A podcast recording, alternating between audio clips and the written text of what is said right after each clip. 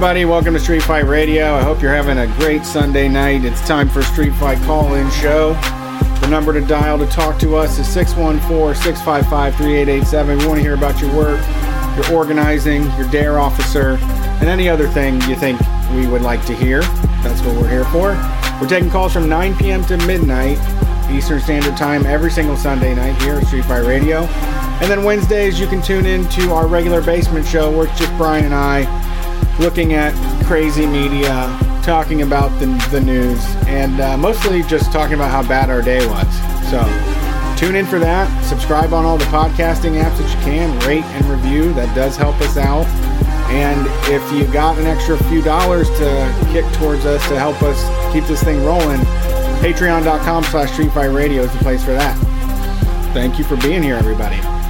Oh, you're welcome. Anytime, you know, anytime you need me to do a podcast, I'm here. Glad to have you. Oh, thank you so much. How you doing today? I'm doing fine. I'm pretty wore out. Uh, it was a it was a crazy weekend. Yeah, we're both pretty tired tonight. That I will say, but generally within an hour of the beginning of the show, I wake up. So we will have that to Yeah. look forward to. Yeah, I, I feel I'm, I'll probably feel the same. Yeah, you just end up on some weird upswing, especially when you're not performing live. Like when you're performing live regularly, it's hard to get up for the podcast. But when it's been over a year since you've been on stage, this is stage. Yeah. So it'll, I'll, I'll, my adrenaline will kick in at some point.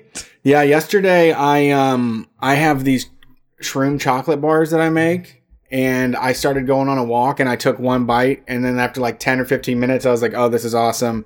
I took the second one and then I finally ate all of it and I walked around for like 3 hours. I did 20,000 steps. That is like a, a, a, a you know a little less than half of one of my walks. So that is a walk. It was huge. That's a real one.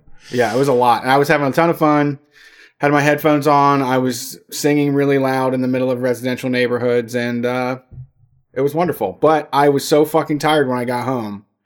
Uh, and then I rushed to do something else and I just am real far behind. So I'm going to sleep like a brick tonight. Yeah, yeah, I'm pretty tired myself, you know. I do have to say I almost overdrew the bank account today. Ooh. First time in well over a year. And uh, you know, it's not my fault this time.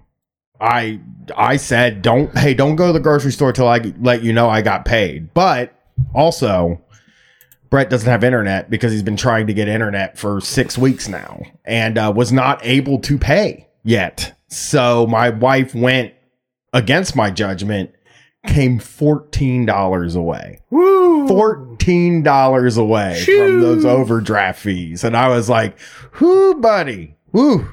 You got lucky there. I mean, I think my worst nightmare for her is to have the card declined. That's I don't want that to happen. Yeah, it's But I don't think that can happen anymore with my bank unless it already went over. You know what I'm saying? Like, Uh-huh.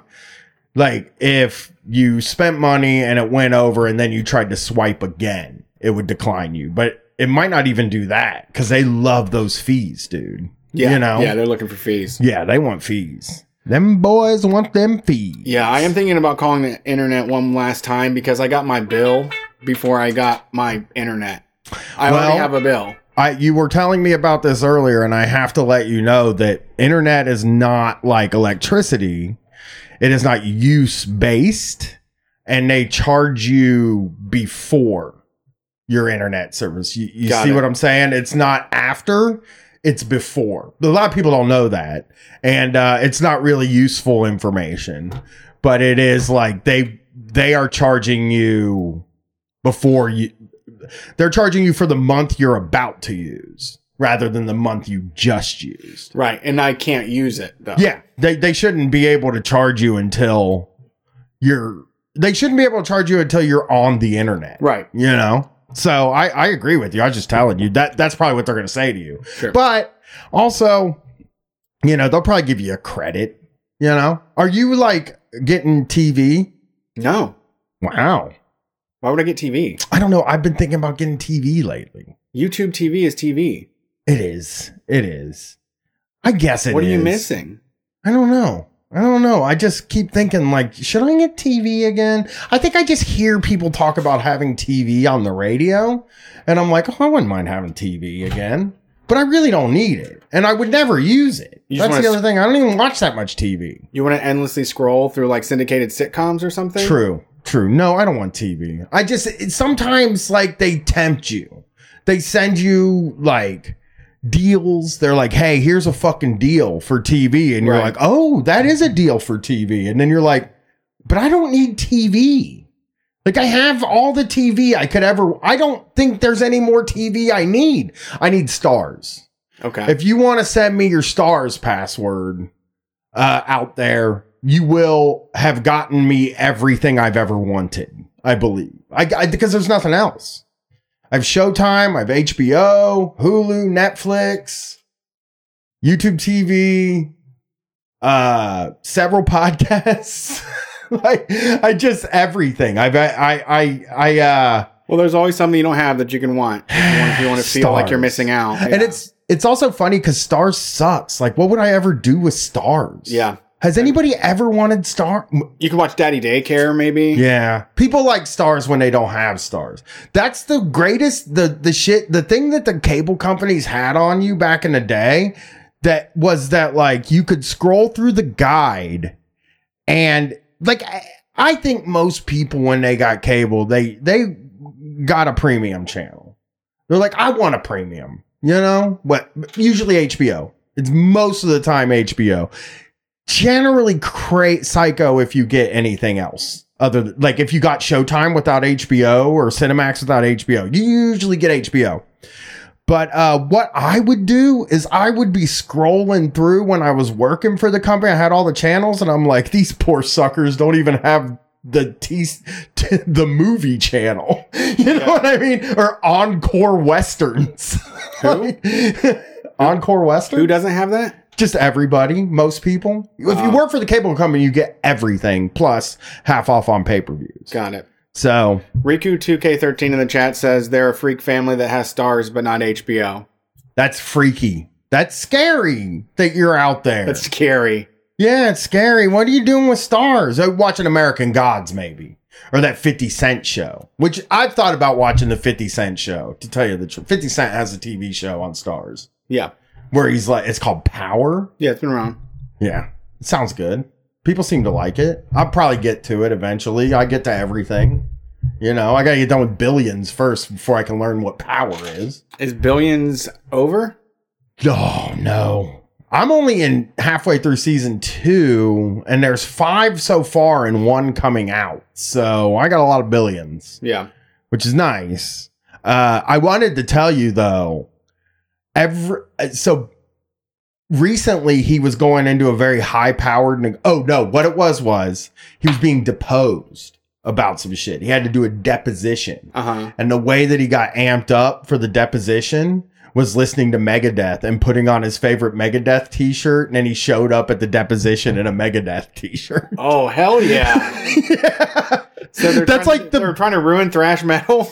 Well, that's their big thing is like, this guy is a fucking, yeah, he's a hedge fund guy, but he, he came up, like he came up, he started from nothing. right. Hence, he likes Metallica and Rainbow and Megadeth and stuff like that. Like that, that's kind of what they're getting at with the show is Okay. that like, you know, a regular hedge fund guy that inherited his money, he probably listens to like what Beethoven's fifth or some, some shit like that. Yeah. You know what I mean? Yeah. This guy doesn't do that. This guy, you know, he's into heavy metal and it's very, it's, it's a, uh, uh, calculated choice i feel. Like when i when i saw it i was just like but they i i don't think that this show is intended to make billionaires look cool or good or bad. Well no it's intended to make them look cool but not good. You know what i mean? Like they're they're scuzzy in the show but you know not cool. They're not cool dudes. I mean uh, again you know it's just i don't i just don't have anything else to do at night. Right. I gotta watch a show. Because what if I tried to watch a movie? This is why I do shows. Because if I had to look for movies every night, that would be stressful. Cause it's like, oh, I'm gonna watch a movie. What movie am I gonna watch? And then I just scroll through looking for movies all night. This has something loaded up in the clip every every time I sit down, you know? So Yeah. Well, I'm glad we got through your TV habits here. Yeah, well, you know, that's what I do. Um so you took a good walk. It was a little chilly yesterday Uh-huh. for a good walk. Yeah, it was perfect weather. Yeah, it was good. once you heated up, it was kind of it wasn't hot. It wasn't sweltering. I didn't get to take one yesterday cuz I was at the in-laws. Um I saw a few interesting things there. A uh, Trump 2024 sticker, Oh, which is really ambitious and got me thinking. These guys love him.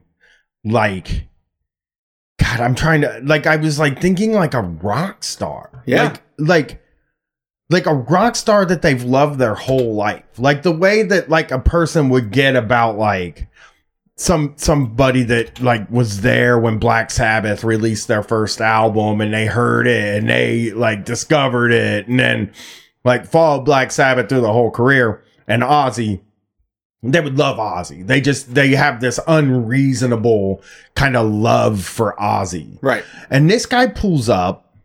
He's got a truck with a Trump 2024 sticker, one of those magnetic ribbons that's Trump something, Okay. which I find magnetic ribbons to be cowardly. You you're to put a sticker on your car. You don't do a magnet, okay? I just think that's cowardly. You know, if you're going to make it you can't you don't want to just So anyway, That's true. It's not a permanent statement. Yep. Then he walks in with a t-shirt and I thought it was a Pink Floyd The Wall t-shirt, but it said Donald Trump build the wall. Oh no. And was it stylized like an album cover? Mhm. Like the wall. It would look like the wall. exactly like the wall. And I just was like I'm not trying to say this is not I I don't want people to take this the wrong way. Uh, but I'm going to say it anyway cuz I said it to Katie and Gwen and and Rachel in the car. I said I fully believe that if Trump asked that guy to blow him, he would do it. Like I just I I don't I don't like to make jokes like that and shit, but I just as soon as I saw how much like Trump shit he had around, I was just like I think he's in love with Donald Trump. Like I think he loves him. Oh yeah. You know what I believe it. mean? Yeah, romantically. Yes, or in a He, way he has a crush. He has a real big crush. Exactly. In a way that I could never understand as a uh, politician. Uh, Like looking at a politician. You know what I'm saying? Like Right. I could never look at a guy that was president and and or or a woman or a non-binary anybody that was president and and be that in love with them. You know what I mean? Like it's just every It looks bad. it looks you look bad. You look like a crazy person. I exactly, dude. You're worshiping another you're worshiping somebody. You're like a fucking guy that wears a different Metallica shirt every day. Like a Billions. As a statement. Yeah, but no, I'm saying every day as a statement where you're like, That's- oh man, you know, you, you're the guy at work that wears a Metallica shirt. You know what I'm saying? Yes. Like, and it's just a different one every day. And everybody is like, your whole image at work is like tied up into how much you like Metallica and like you're always quoting Metallica songs and stickers and everybody is just like he's the Metallica guy. Mhm. You know what I mean? Yeah. He's a Trump guy like that. Like that is sad to me. That made me sad to see. I bet he feels bad for you. What? I bet he feels bad for you too. I don't know. I guess. Also found out that my in-laws have a Trump bumper sticker on their headboard. no, no. I 16 year olds, you can't put stickers on the damn furniture. I Buddy, I fucking am 100% with you on that. I would never put a sticker on my furniture. Okay? I'm just imagining them going to town on each other and keep rolling. Like, I want to be on top. I want to see the sticker. and I They're just, just fighting for top position. I just like pictures of Trump like cut out of the newspaper or like printed and then cut out like paper dolls all over the house and shit. Yeah, this would be like a Criminal Minds app. I You know, do like feel the like- level of obsession. We might should take them and have them looked at or maybe throw them in jail or something like that just because I'm like worried. jail. Yeah, I'm kind of just worried about them in in a way where it's like, wow, you really like, you really fucking like this guy. It's un fucking believable. I mean, they have a make America, a keep America great again flag and the Trump Rambo flag flying outside of their house. Okay. So that is already like a thing. They got the stickers on the car, on the headboard, on the refrigerator, Trump quotes all over the house. And as I've said before, Trump memes in a photo album that they have that they just printed out like Trump memes and put them in a photo album. And I just have I have just I gotta fucking tell you, dude. I walked in there yesterday and her fucking dad was sitting in a chair watching a like nine line apparel podcast Watching on YouTube. Watching like them the filming of it. on like the us? filming of it and and and fucking with mid-roll ads. Like not YouTube like like the ads just come on in the middle of it and just cut it off and he's willing to sit through those fucking ads. Yeah. You know what I mean? And it's just it's really really mind-blowing. I just I I have never felt that I've listen, I never felt that way about anybody in my life. Nobody. Maybe okay, with a caveat here, okay? I do love the people that I'm around. I I love I love my wife, I love Gwen, I love Brett, I love all these people, right? I, I truly do. But there is not a single person that I've never met that I love at all. Like I don't have any feelings for people that I've never met since I was 14 and I fell in love with Cameron Diaz. Yeah. Like that's the last time I've ever had feelings like that. So I don't know, man. I have been I have I I was blown away because it seems like it's even getting away from them now. Like it has gotten to the point where when you're framing pictures of the ex president and hanging them on your wall with your family, that's too much. That's a that is They love their country. You've moved way down the line, you know? So I just, I mean, somebody in the chat asked, what do I think about stickers on laptops? Dude, I'm totally okay with stickers on everything. Dude, I don't even care if you put fucking stickers on your headboard. Just, I wouldn't expect you to put a fucking, like a politician sticker on your headboard. That's just a fucking weird place to for a fucking 70 year old person. That's a weird way for a 70 year old to act. That's a weird fucking way for somebody celebrating their 50th wedding anniversary to be that in love with Donald fucking Trump, dude. Donald Trump of all the fucking people in this world, you know? It's Ben Franklin, it's Thomas Jefferson, and it's Donald Trump in that house. And the Ohio State Buckeyes, but now that he's more racist, he doesn't even like football anymore. Oh, really? Yeah, the racism canceled his love of football. He's Ah. just like, I can't watch it. I have all these racist feelings about it. I can't, I'm just gonna watch more podcasts. Uh, I wanted to say, actually, my opinion on laptops is they have to have stickers on them. I think you have to put st- your stickers on your laptop for the stuff that you like. I don't have any stickers on my laptop. Yeah, you defaced it lappy with a fucking pen. I wrote corn rules on it. Yeah. with a Z and an exclamation point. That's the only sticker I have. But yeah, it was crazy. It it was it was wild. You know, one of my other in-laws comes rolling in there with fu- or one of my brother-in-laws comes rolling in there with a fucking snapback hat on backwards and Hey, that's what I'm wearing. he's 50 Hey, I'm gonna be 50 eventually too, and look just like this. and the bill was flat. Like to- totally flattened. I'm bill. gonna I'm gonna hide my hat from you now. I didn't realize I created had a fashion faux pas. I just think once you're past like 30, you have to bend the bill of your hat. No. Yep. Hey, everybody that's listening, if you're past 30, you have to bend the bill of your You're a bad dad that takes the new hat and like wraps a coke can around it and put rubber band on. You're like, you fucking ruined it, dad.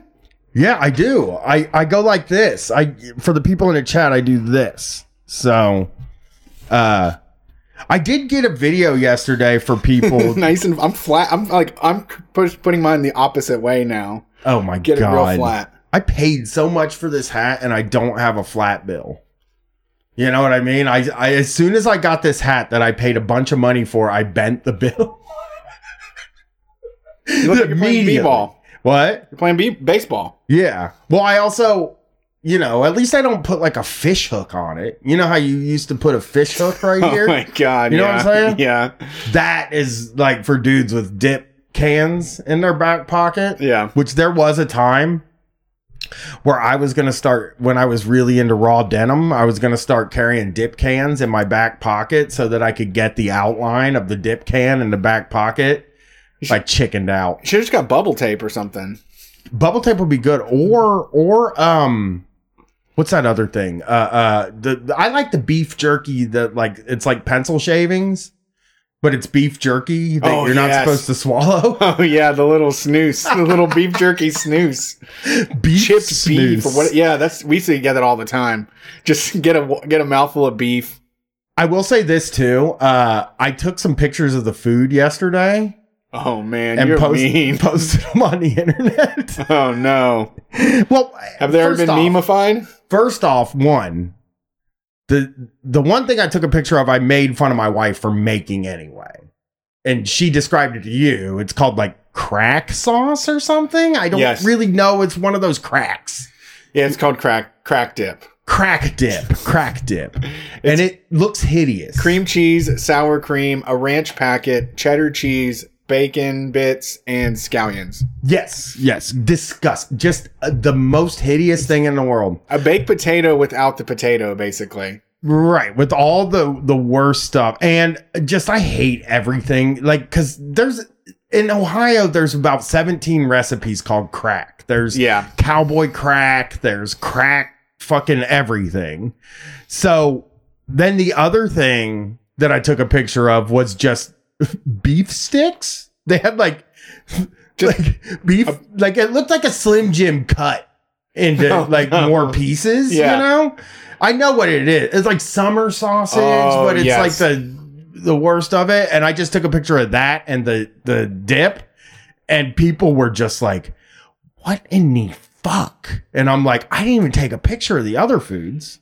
You know what I mean? I could have taken a picture of some She got the whole spread. Should have made a big plate and I taken a picture. I didn't eat the whole time I was up. actually they got insulted because I pulled um because what happened was I pulled a banana out of my backpack and just started eating it, and then they were like, "Oh, you're not gonna eat anything?" And I was like, "Oh no, I brought cashews," and I pulled cashews out of my back, just started eating. Everything I ate was out of my backpack. yeah. So, but you know, I'm I'm dieting, so they understood. They I said I've been dieting for two weeks, and they were like, "How much weight have you lost?" yeah, it takes, takes a while. So Takes more than that's that. my life, man. It was a wild day. I I think like I also wanted to just for for a uh, caller, if the callers wanted to say this, um, or wanted to call in with this, uh, I'm not going to read the story because we're going to do it on Wednesday night.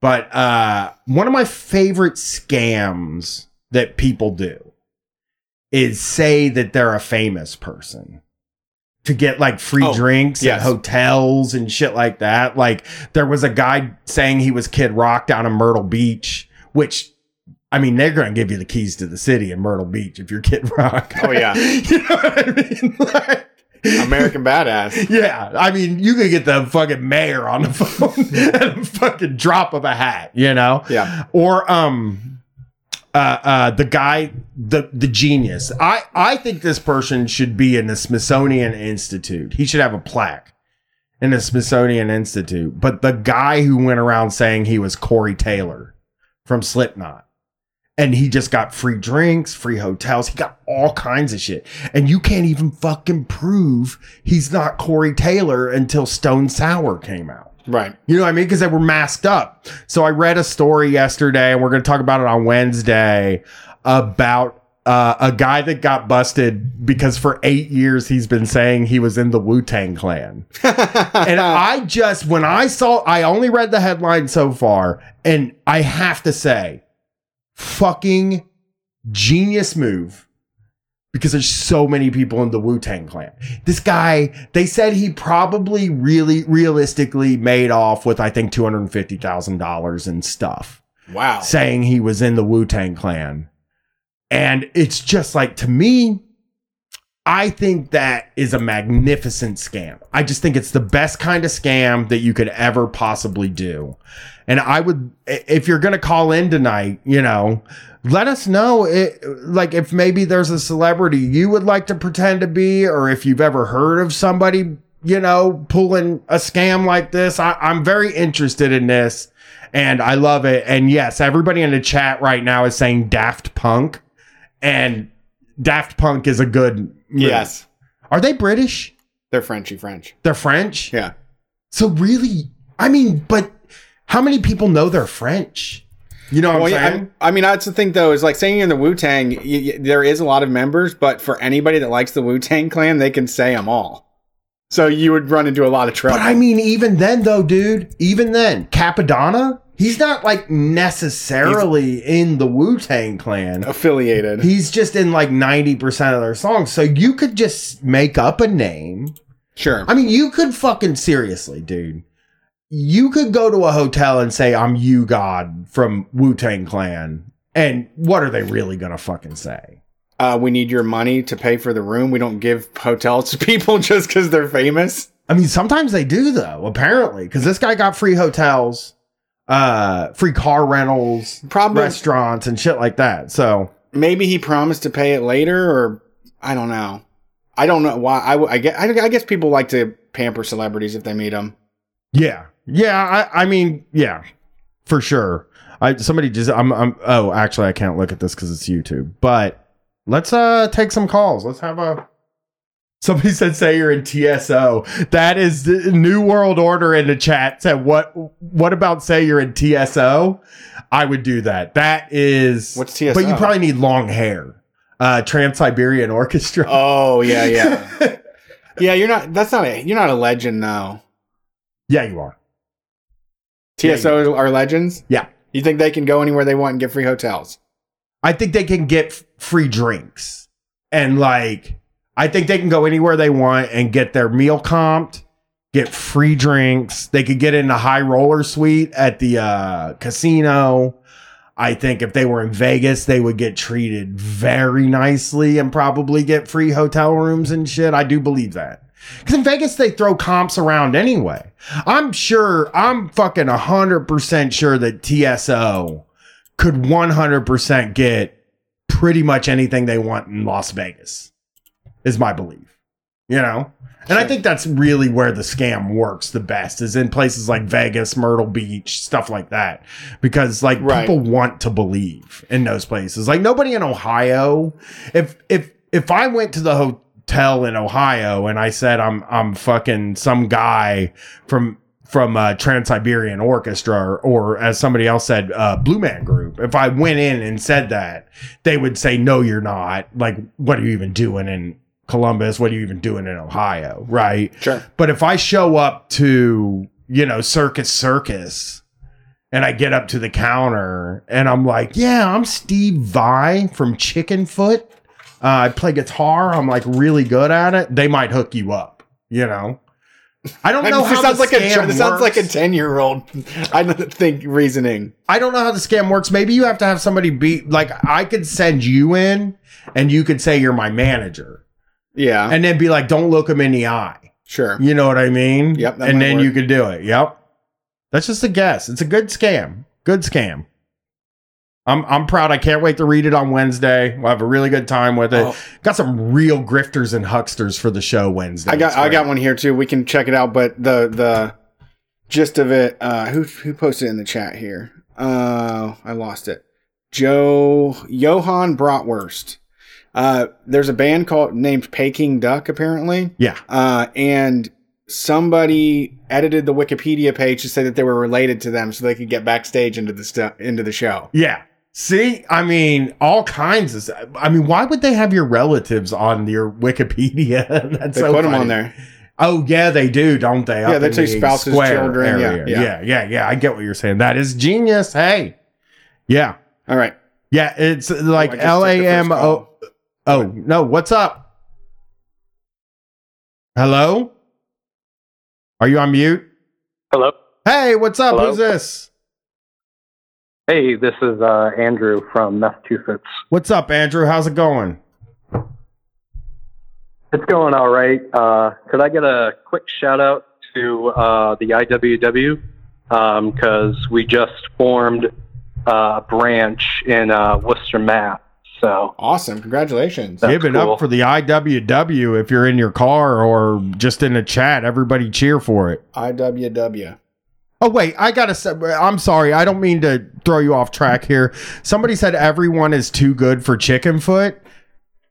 Oh, never mind. Never mind. I was gonna say Ch- Chickenfoot is a super group, is what I wanted to explain. So nobody's too good for them. They're large. Everybody in it's famous. So uh, what's going on tonight? uh, nothing much. Um, finishing up college uh, in a week soon. Um, so I want to ask, like, what uh, what what advice do you have for like living out on your own for the first time? Because I'm trying to find jobs and place to a place to live that that isn't my parents. So Do you? Uh, I mean, you got any advice? I think my best it one of my my very first advice I like to give people that are moving out for their first time is uh uh tr- this is just my me and Brett might have a different answer. Try to have at okay. One paycheck if, let's say let's just say for the sake of easiness you get paid twice a month. Okay? One Yeah. paycheck cover your car and then have money left over and then the other paycheck cover your rent plus $500 that's where you want to Mhm. fucking be because like uh uh a lot of times people will let rent eat up a full check. And i think i, I have done that. And that is a Yeah. dangerous fucking game when you when when you're like okay so i'll just use one check for rent and one check for everything else. And then whatever's left over will be my spending money. But a lot of times like i went through a time where like whatever was left over was $200 and it's like that's not very much spending money. I, I would like a lot more spending money than that. Also just Yeah. like if you have time uh it's a very good idea to make sure you have all your furniture and shit like that before you move so you're not Mhm. buying it in a mad rush Oh yeah, yeah. but Brett just moved, so he probably even I mean he's basically in your same situation now because he's starting fresh. Mhm. So uh what Yeah. what do you got, Brett? Um, I don't know. I think I think it was pretty good advice with the the rent thing. Uh, really, the biggest mistake your uh, young people make is with money, and you know, I did it. Everybody does it. But if the faster you can figure out how to make a budget and stick to it, the easier life will be. You know, like I, I wish I didn't have crazy stories of having like 12 hours to come up with money and trying to sell shit or flip shit or racing to get Mhm. to drop a check off at 559 so that I didn't get evicted and shit like that. Um Yeah. I I've I always mean the money money money is everything. Money Mhm. decides who you are and what you can do. we talk about it on the show all the time. Um so yeah, definitely plan for way less and, and don't budget every single dollar that you think you're going to have coming in. I've always felt really strong. I, I have always felt really strongly about this, and it, it sounds shit, but like the the best. I, I think one of the best things you can do for yourself in the beginning is like temper your expectations for where you're going to live. Like if you're looking to mm-hmm. move to the and you probably are and I'm not it's not I'm I'm not telling you not to. I'm not trying to crush your dream, but if you're looking to move to the most expensive part of town because that's like where everybody moves, you should w- make that your second place so that you have the experience of like I, I mean I lived So all my life, I wanted, I knew I wanted to live downtown. I, I, when I was in fifth grade, I would tell people I want to move to New York. And then, like, as I got a little older, I realized that's not realistic for me. Uh, But then I was like, as I got older, I said, I want to live downtown. And I always knew I wanted to live downtown. I always knew I didn't, I wanted to live where I could walk to places and get stuff done. But my first, probably until I, I think I was 26 when I finally moved downtown because I I just lived in the suburbs because I was learning how to live and I was learning Mhm. like my rent at that time before I moved downtown my rent was $475 a month and uh, I I made a cup I made probably three two twenty five hundred dollars a month at that time and um Mhm. and uh, I was still always struggling to make my rent because things fill the holes. Like you will never realize how things start to fill up all the holes in your in your budget. It, it becomes a very Yeah. weird thing. So m- my best advice for anybody that's just moving out is to just like the first place is not going to be good. It's kind of like your first car, where it's like your first Yeah. car is probably going to be a piece of shit, and uh, that's a good thing. And uh, you know, if you're alone, I would just get a fucking studio. I would, I would really, I, I've always felt like a one bedroom or a studio apartment is so perfect for your first time moving out. When I first moved out, I moved into a two bedroom, and the uh, second bedroom was completely empty because I didn't have money to buy any furniture for the second bedroom. Yeah. But groceries cost so much now. Like if you were to ask me what your grocery yeah. bill's gonna be, it's like your grocery bill for one person, I think, is probably gonna be $150. I I mean, I'm sure people in the chat might disagree with me, but like groceries just like you're you're gonna be like, oh, I could probably eat uh, I could probably eat for what seventy dollars a week, and it's like it never ends up like that. so like, uh, uh, it's just really my my greatest piece of advice for you is just make sure you have five hundred dollars left over after all is said and done, and you can really if you have $500 left over, that will make you comfortable. It will plug the holes when things come up in your budget. And, uh, you know, it'll make your life easier. Your your apartment might, might be a shithole, but you'll have five hundred dollars, and that feels good. Yeah. Also, don't just take any place that'll accept you. Make sure you investigate. Look for water damage, uh, moldy stuff, carpet that's Mhm. old as fuck.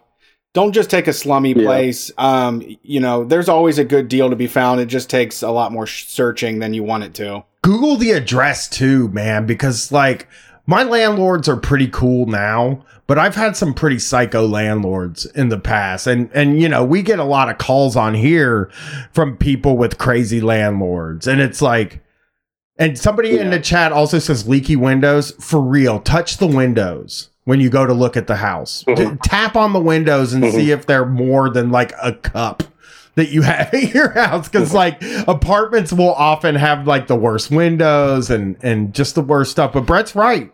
Like look at a bunch of different places but like get in your mind what you want. Like my requirements for a, an apartment because i rent i'm i'm never gonna buy but my requirements for an apartment are central air conditioning and uh, Mhm. uh that's it I don't care about fucking anything else, dude. I don't have a dishwasher. I haven't had a dishwasher in two decades.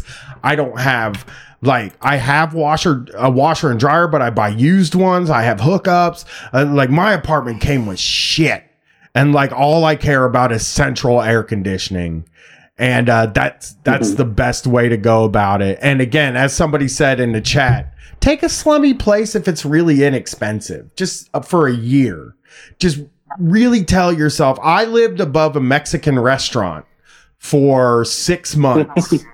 and not only was it a miserable experience, it was 200 degrees because I was above the kitchen. Uh, my rent was Mhm. 185 a month, which is, you know, at the time I was like, what a fucking great deal. $185 a month. Like, how is it this already taken? You know what I mean? But uh, every Yeah. Tuesday and Thursday was reggae night at this place, and a guy would be out on the front patio playing reggae music until 2 a.m. And it made it very hard to sleep. It didn't have air conditioning. So during the summer, it got unbearably hot. And also, they locked me out because I was late on my rent. And uh, me, Jason, and a friend of mine had to go and kick the door in and take all the stuff we could get out of it. And uh, uh, that was a scary situation. The helicopter was flying around. They thought we were doing a home invasion. A guy came up to us with a fucking badge around his neck. Like he was undercover. They fucking sent him over because they were like, there's no cop near. So this guy just shows up and he's like, hey, police, what are you guys, you know, like freaked out. And then I had the lease in my hand. I showed him the lease. He was like, just take what, take it then. I mean, Yeah. it's your place, you know, but Jason kicked the door in to get in. So just, you know, like I said, Google your, Google the address and Google the management service. But uh, honestly, if you're graduating college, you know, they give you a little bit of time before your student loans come in. And uh, I don't know what you Mhm. went for. You you could have gone for something like I did where you can't get a job. But uh, do you already have a job? I don't have a job lined up.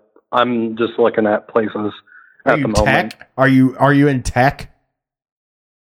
Um, I am going to be graduating with a physics degree. Um, so hopefully I can try to find a decent bang job. Okay. But uh, Yeah. know. Just- to see.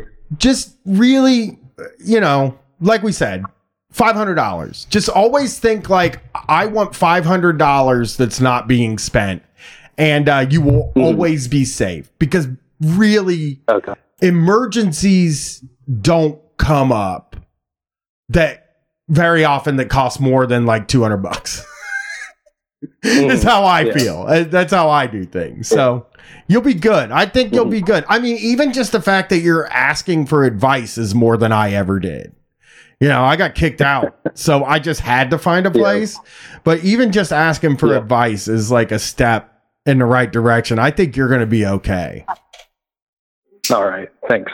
Hey, no problem. Ha- uh, have a good night. Do you have a Twitter or Yeah, anything? All right. Does the IWW Uh, have one?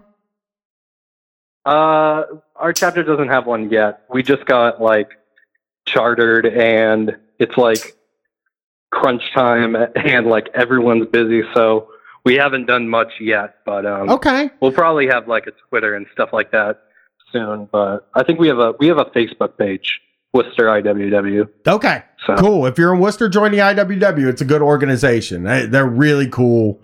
Uh, they do real shit. So thanks for calling in. Yeah, appreciate it. Keep up the good work. yeah, thanks for calling me. Yeah, thanks. Bye bye.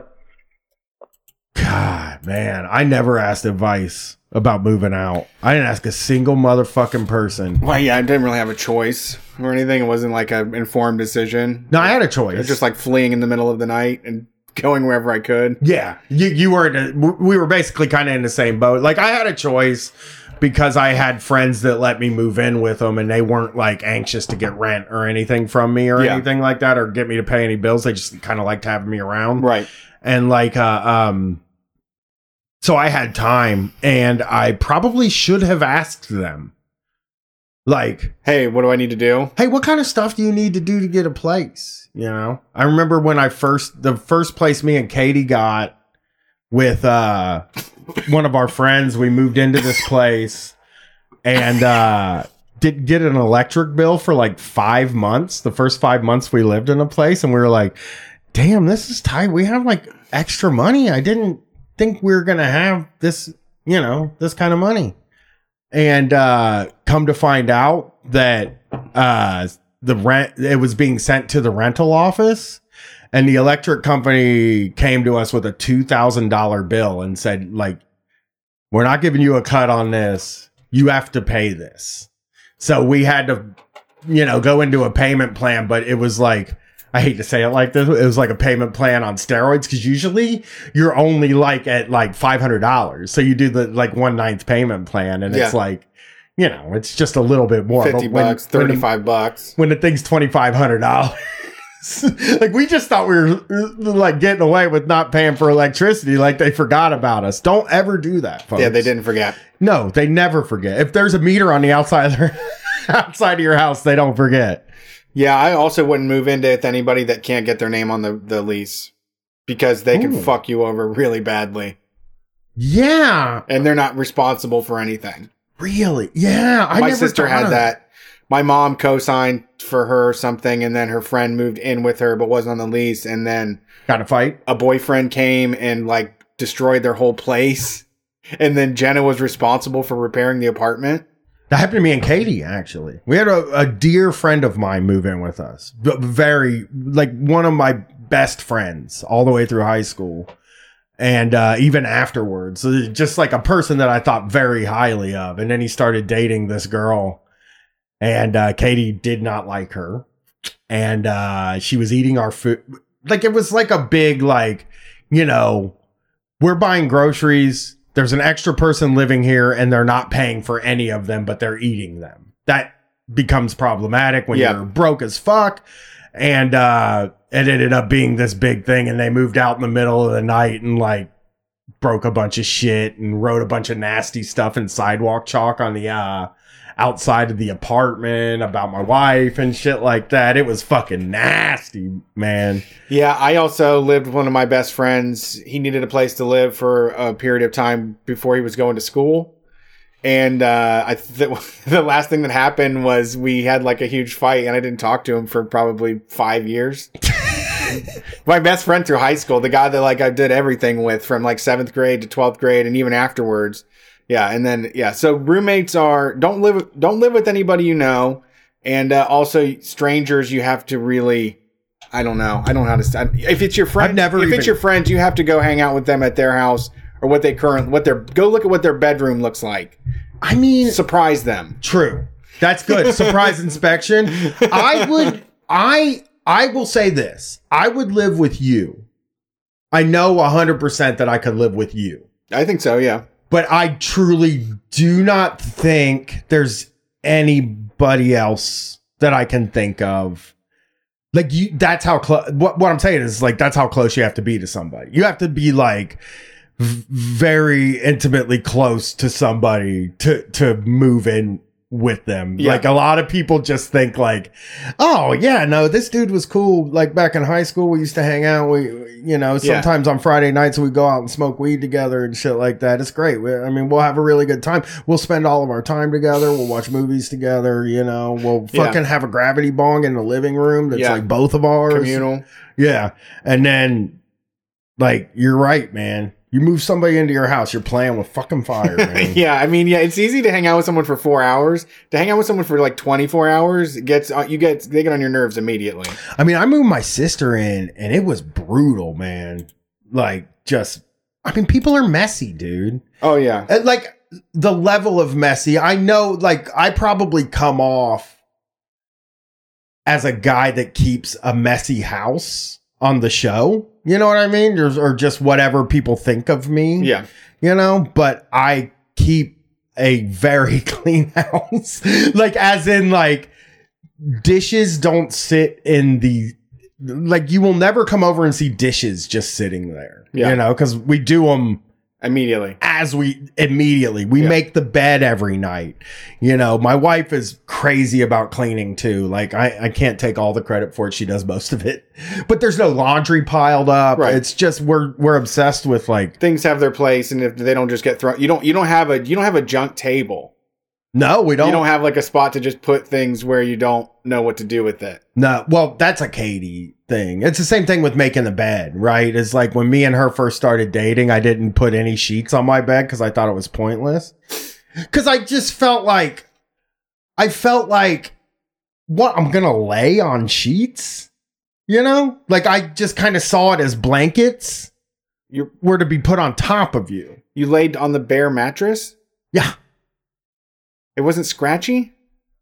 I mean, Bare mattresses are not comfortable to you me. you have got to understand the lifestyle I was living at this time. Yeah, okay, makes sense. You know, I I had ripped the doors off of my closet in an attempt to block uh, sun from coming into my room because I was tripping and it was nine o'clock in the morning. Okay. Like, I, I this this apartment was just destroyed. You know, there was we used to grill in the breezeway. For people that don't know what a breezeway is, it's like where all the doors are in an apartment.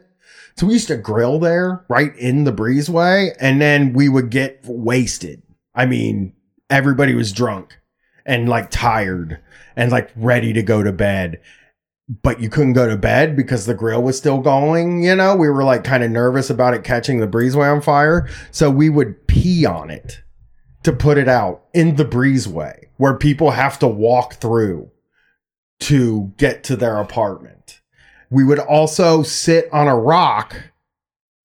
We would stay up all night on Sunday night because none of us had to work Mondays because we were working a golf course. We would stay up all night tripping and yelling and acting like fucking maniacs, dude. Like doing things that were beyond the pale of like what an adult person should do. And then as people were driving to work, we would sit on a rock outside and wave to them while they were leaving to go to work in the morning after we just terrorized the neighborhood all fucking night. We would just sit there like, have a good day at work. You know what I mean? At like eight in the morning. And it was just the only reason we didn't get evicted is because the girls that worked in the rental office liked us and thought we were cool. All right. Well, So- that's all you need. That's all you need. Yeah. My advice also is We to gotta make go people call think soon. you're cool. Yeah, that is the best way to get by. Go ahead, take a call. Thanks for calling Street Fight. Who we talking to tonight? Hey, what's up? Can Howdy. you hear me? Yeah. Hey, this is Alex from Colorado. What's up, Hold on Alex? I'm gonna take my headphones off because Yeah. I'm dying. Yeah, give me one second, Alex. Uh, New World Order in the chat said, "Was this in a college town?" Now, it would have been acceptable if it was in a college town. It was in a college town. Huh? Oh, is am I? Was an feeding echo through? from him, I think. Okay. They asked if we're if I'm Yeah, in a college town, and no, I was in the suburbs. Actually, I I was nowhere near the college. I was probably 25 to 30 minutes away from the college in the suburbs, in a place where you absolutely should not be acting like that. So, uh, what's going on tonight? Oh, not much. I just wanted to talk to you guys and everyone about a uh, this organization effort that I'm part of What is it? at Colorado State University. Oh, is it uh, So, uh, yeah. union? Um, not quite yet. I don't know. We don't know where we're going to take it. Um, so I'm a graduate student worker. Uh, like, uh, teaching assistant is what I am, but that's kind of a catch-all statement for teaching assistants, research assistants. Um, and we're trying to make more money and not have to pay student fees. So, like, right now, I make fourteen hundred a a month, Mm-hmm. and then each semester, so like September and then January, I have to pay twelve hundred back for student fees. Okay.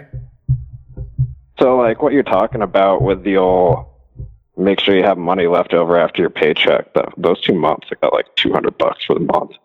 Fuck yeah, I I uh, I'll, I'll be straight with you. Like my rent is a little over a thousand dollars, and for a good two years of Street Fight, we were making fourteen hundred dollars a month. So, and we are just paying. I was just paying my thousand dollar rent with that, and Yeah. uh, I totally fucking understand like where you're coming from. Where it's like, okay, so I have two hundred dollars left over.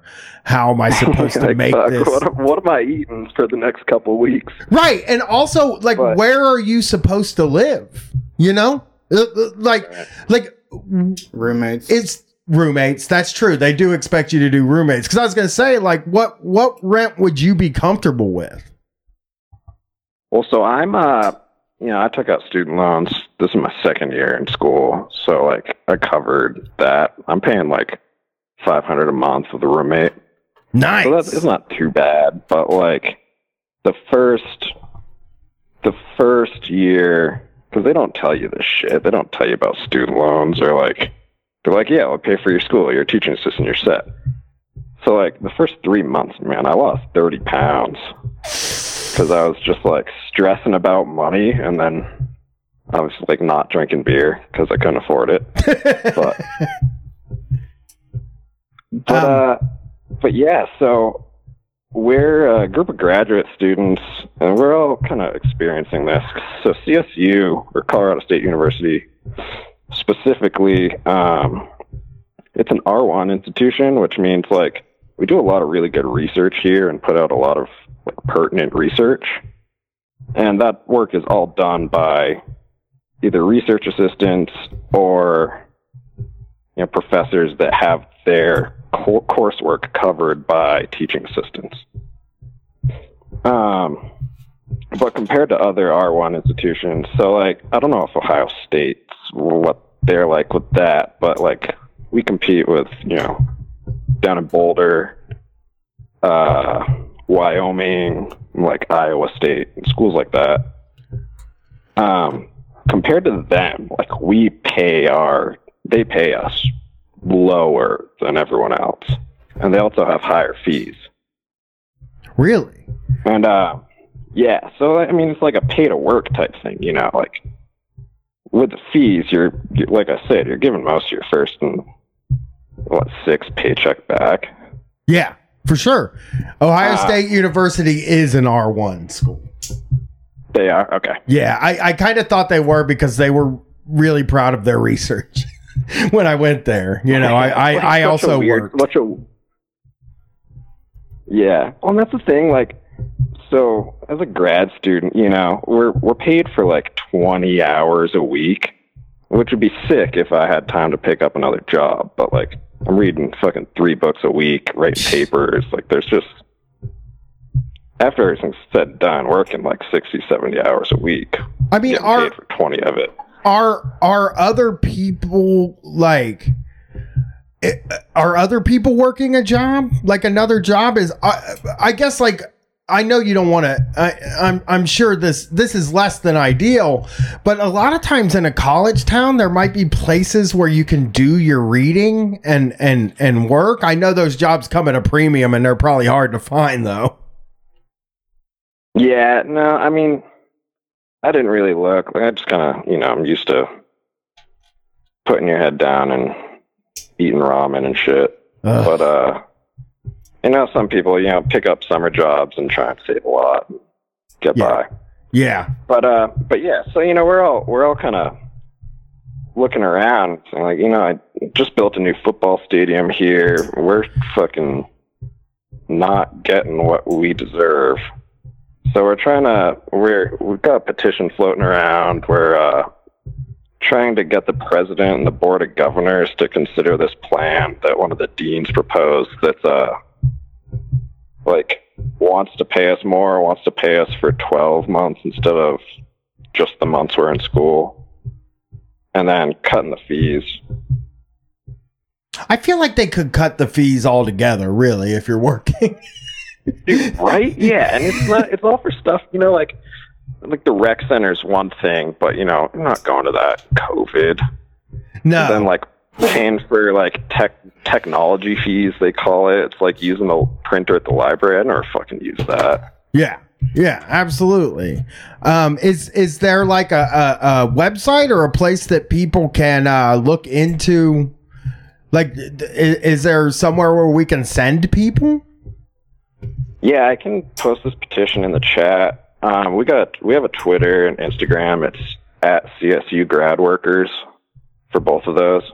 Yeah, help the grad workers. Um, it sucks. It sucks And then because I know how much I did this in in uh I did this back you know, I was a research assistant as I've said in the past and uh you really do do a lot of the work for almost yeah, you no don't money. get any credit for it. Nothing. Nothing. My name is not Well, on the study I worked on.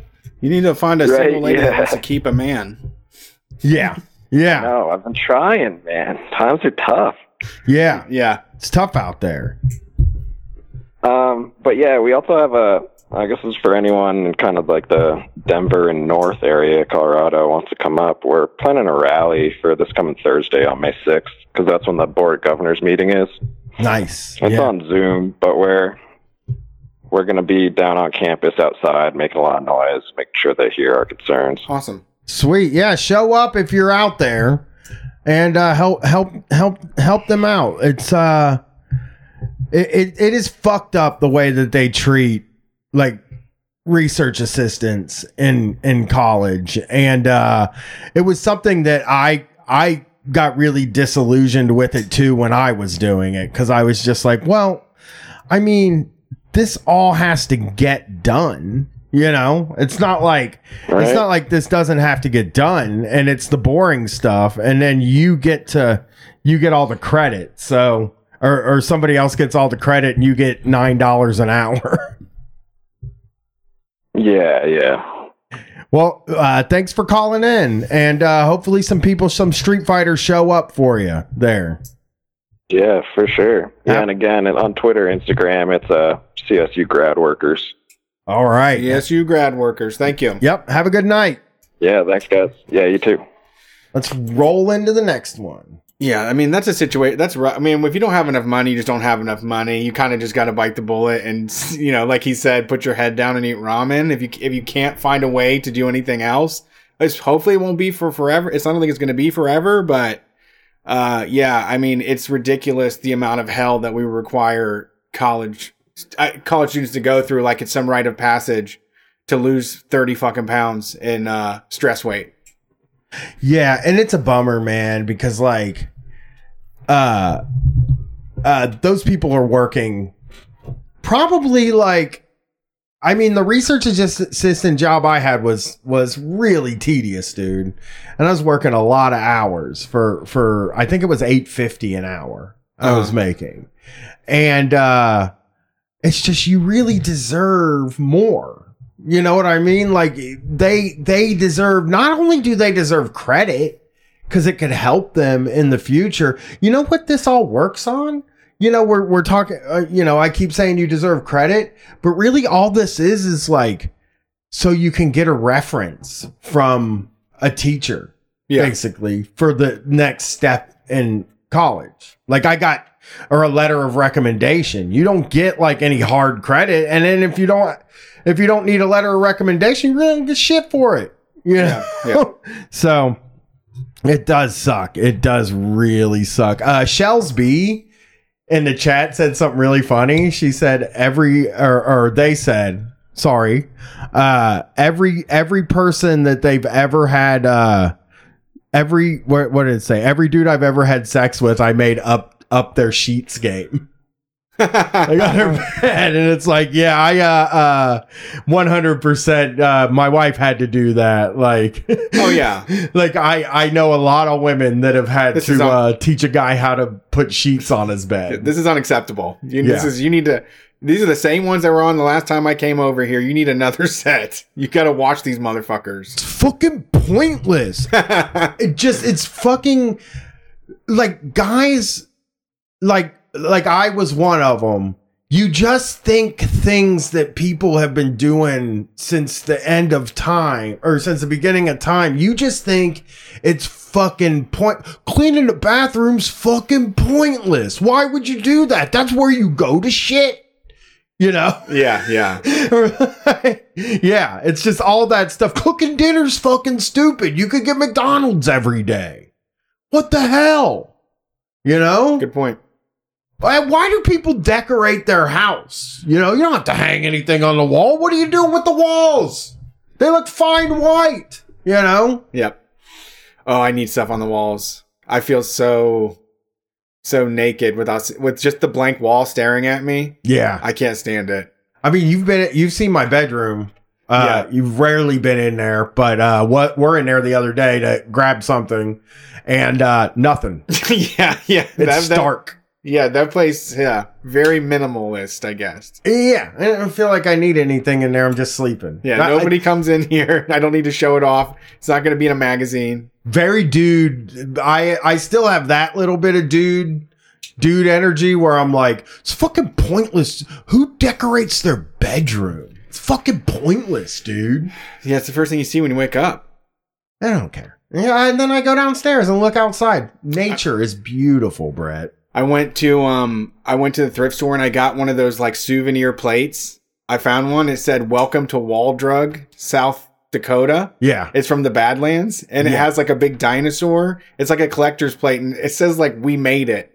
So then I, I didn't know what to do with it. I bought the little wood stand, so I have that on top of my dresser now. A wall drug play? yeah, I mean, Wall Drug's cool. I want to go to Wall Drug. If Yeah. I ever drive up by South Dakota, I'll definitely, and I will drive up by South Dakota. But yeah, Wall Drug's cool, man. Uh, Yeah, I can't also I also have a I'm a little too like upfront with my themes because like for my bedroom I just want like jungles and animals. Everything like, you- that's what we do. It's sweaty like a jungle in this place. Ev- it will be too. We Brett's- get sweaty in there. yeah. Well, also because Brett doesn't turn on air conditioning ever. True. But uh I used to go to that house on Tibbet and this motherfucker would be 90 degrees outside and he wouldn't have his air conditioning on and he would also have all the windows shut. Yep. And he's just sitting there comfortable. He's just like fine with it. Hey, you know, it gets hot. What are you going to do? Yeah, that's the thing too with the switch up with living myself now. If it's 50 to 90, no no thermostat at all. I mm. have it on it's been off ever since I've moved in. I still haven't used it. Yeah. Also, next one, I don't kill bugs either. I see bugs all the time and I just let them go past and no one has to there's no screaming and hooting and hollering. I don't have to to capture it in a fucking jar and put a, a postcard underneath it. None of that. I just let it disappear. I just close my eyes and look at look the other way. Yeah. Yeah. I, I, hated killing bugs. I kept telling him you're doing you're making me do the dirty work. I have to pay for this karmically. Yeah, I always said that about killing bugs is like because like I had this like realization it was probably on drugs. I'm not, you know, totally sure it happened on drugs, but I had this realization that like outside your house is outside. It's technically a part of outside. Sure. You get what I'm saying? Yes. and the bugs have like every right to like kind of be wherever outside you Yeah. know but then i always argue with myself because i'm like i don't let squirrels in my house like if a squirrel came in my house i would fucking lose my mind you know like what the fuck am i gonna do i was once at my brother's house and a bat flew out of the fucking fireplace and i was like i don't even know how i would fucking deal with that and just you know, I took off running. I was like, Yeah. no way. Uh, but bugs, I just don't feel like bugs are that that bad. Like you can let them out the door. Yeah. I guess. Yeah. you know. They'll find their way. Yeah, no roaches though. Yeah, not roaches too. Yeah, don't I'm, let not, I'm not pro roaches- roaches. Yeah, don't don't let dirty bugs come in your house. Just regular. A daddy long legs is gonna get in there, dude, because you live on Earth where there's daddy long legs. Stink bugs, man. Those things. Oh God, you would never believe how much I get yelled at for killing stink bugs. Do they stink? I don't think so. I That's what never smelled them, and I never even. I don't kill them. I scoop them up in toilet paper and flush them. I well, that's killing them. Well, not anymore. The- but that was that was killed my method before. Yeah. but I didn't squash them. Most of the time, I try to get them to go out the door. Sure. But if they won't go out the door, I'm not going to spend all night trying to get a bug to go out the door. Yeah. You know? Cup works too. The cup is the the best method. Yeah. Thanks for calling Street Fight. Who we talking to tonight? Oh my God! Hello. Hello. Who's this? What's going on? This is uh, Terry What's up, from Terry? uh, M- Montana. Ooh. Uh, not much. Montana Yeah. Um. what kind of bugs y'all got out little- there? Oh, a lot of lot bugs. Uh, they're just waking up though, because it's uh, snow is still still melting out here. Um, Oh, I but yeah, I, feel did- I think you. I even saw a mosquito the other day. The snow's really still It's, melting uh, in Montana? Yeah, man. Oh, I feel Uh, for you.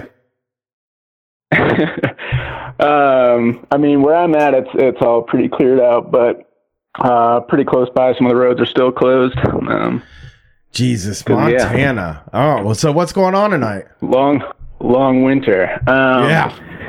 yeah. I've got. Uh, I mean, first of all, awesome to talk to you guys. Uh, long time, first time. Uh, big fan. Um, my, my, I got a story for you. I guess. Well, first of all. I've got an, the reason I called, I've got an unemployment hearing coming up um, this week on Thursday where I have to plead to the bureaucrats of the state of Wyoming to uh, deem me worthy of about $8,000 or so. Oh wow. For what? uh, for unemployment benefits Oh, wow. from uh, this past winter. Um, yeah, so wondering if you have advice or at least encouragement because I feel like I don't stand much of a chance um, to going- plead my case. I mean, I could tell the rest of the the details of the story if you care to hear it. Are are you f- so basically you're you're sort of I guess like uh uh I got denied um, because I quote unquote quit. Uh, did you quit though? How how how did the end happen? yeah. uh, okay, so um, I quit a job. I wouldn't call it, you know, the job that I had. Uh, I got laid off from one job, which I consider my job job. Um, I'm a seasonal worker uh, in a national park out here. Um, that's the Terry, because work for the feds. Um, uh, but um, yeah, I got laid off as as we do every year, and, and most people go on unemployment when they get laid off for the season. Um, and this was at the end of the last summer. You know, that federal like um, that sweet federal money had already gone away, and they hadn't re-upped it again. Um, so yeah, I was like, oh man. Um, oh, I guess the other the other part of this story is um, you get kicked out of your housing, you know, at the end of the season. Um, and I didn't have any place really to go. Um, so they do this thing that's kind of messed up, but you can volunteer in exchange for housing um, where I'm at because there's really not much housing, period. Um, and like I said, I didn't have any places to go. Um, so I decided to volunteer for uh, 32 hours a week in exchange for um, a place to lay my head at night. Oh, Um, Fucking shit. oh, No money at all. There's not even like a stipend.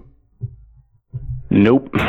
Uh, they did just give me a Nalgene bottle though uh, at the end of my volunteering. Oh, So that's nice. Hey, those are big money. Those cost like ten whole dollars. um, Um, yeah, man. how did can, uh, if you don't mind me asking, like, yeah, yeah. how did you like eat and and survive? Like, how did you like do all the other stuff that's not connected to having a place to sleep? Uh, just been slowly pulling money out of my bank account that I've, I, you, you could say I saved up. Uh, you know, just saved up a little bit of money, and somehow it looks like I'm gonna get by. Um, with you know, I'm living relatively cheaply and just have. I used to work a slightly more lucrative job of teaching uh, in a high school. Well, that, we've always famously heard that teachers make a lot of money. yeah, but yeah, I mean, it's it's uh, it's not pretty, you know, and I got a brother who uh, helps me out a little bit. Um, So but is yeah, it yeah, slowly, yeah. are are you relatively comfortable? I mean, are, are you living in like housing with other people, or or like are you alone, or Great question. Uh, I'm living in what is essentially a like remodeled motel room um, by myself in a one. You know, I guess you'd call it a studio. It's, it's literally a, a motel room that the that uh, that they that they put me up in here. Um, Is there I don't have though? a is there a kitchen? Yeah. great question. There, there is not. I wish I could text you a picture right now of my uh, camping stove sitting on my countertop. Oh my god. Oh my god! Oh, is there are there are there teaching jobs? Does this is illegal? Does, does this has to be illegal? It sounds illegal to me. Yeah.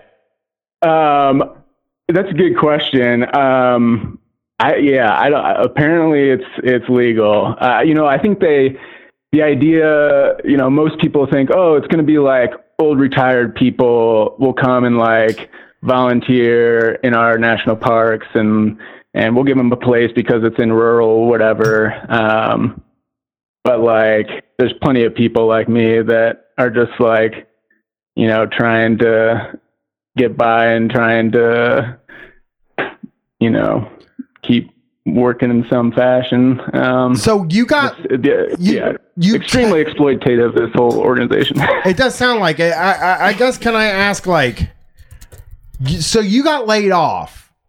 Like you Yeah. lost the job from that you were getting paid for and got laid off, and then you started doing this. Okay, so then I no no no. Or yes, then I then I started doing the volunteering. Correct. Um, for the same organization. Um, so yeah, I mean, it's it's I it's mean, not all right, but It uh, feels like they owe you something. I, to me, it feels like they owe you. Yeah. I mean, well, they owe you a lot at this point. You've been working for free, but uh, word. it i gotta say it does sound like unemployment though uh, if you get laid off unemployment owes you right brett that's always Correct. been the case Yes. Yeah. If you get laid off or right, fired so- then you get unemployment but if you quit you don't get unemployment Yep. Right. So I got laid off, and like uh, you know, the same. This is the same thing I've done for the past few years, and like so last winter, you know, I did all right once that COVID unemployment came in. Um, you know, I was making more money on unemployment than I did in my job. I still oh i've came heard back to my job. i've heard about that yeah, but but this time, but this time I get laid off, and you know, no federal benefits. So I'm like, I mean, yeah, I'll get by. I've got a place to live, and I'll make this like couple hundred bucks off of unemployment a week.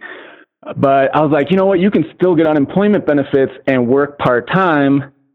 So maybe I'll go to the, the little town here, and I'll just I'll get a job bagging groceries for eleven bucks an hour, um, just to like you know uh-oh have a little bit supplemental money. So now I'm working 32 hours, you know, in in the park, uh, working 20 hours at the grocery store, you know, putting everybody's, you know, Slim Jims and lettuce in a bag. Um, Hmm, that's and uh, it's a productive uh, I- shopping trip. it was very uh, yeah. But then uh, you know did that for a couple months, and I was just like a little worn out. Um, I mean, you know, the other thing is like the jo- my temporary job, my seasonal job, it's coming back, and and it's coming back in a couple weeks now.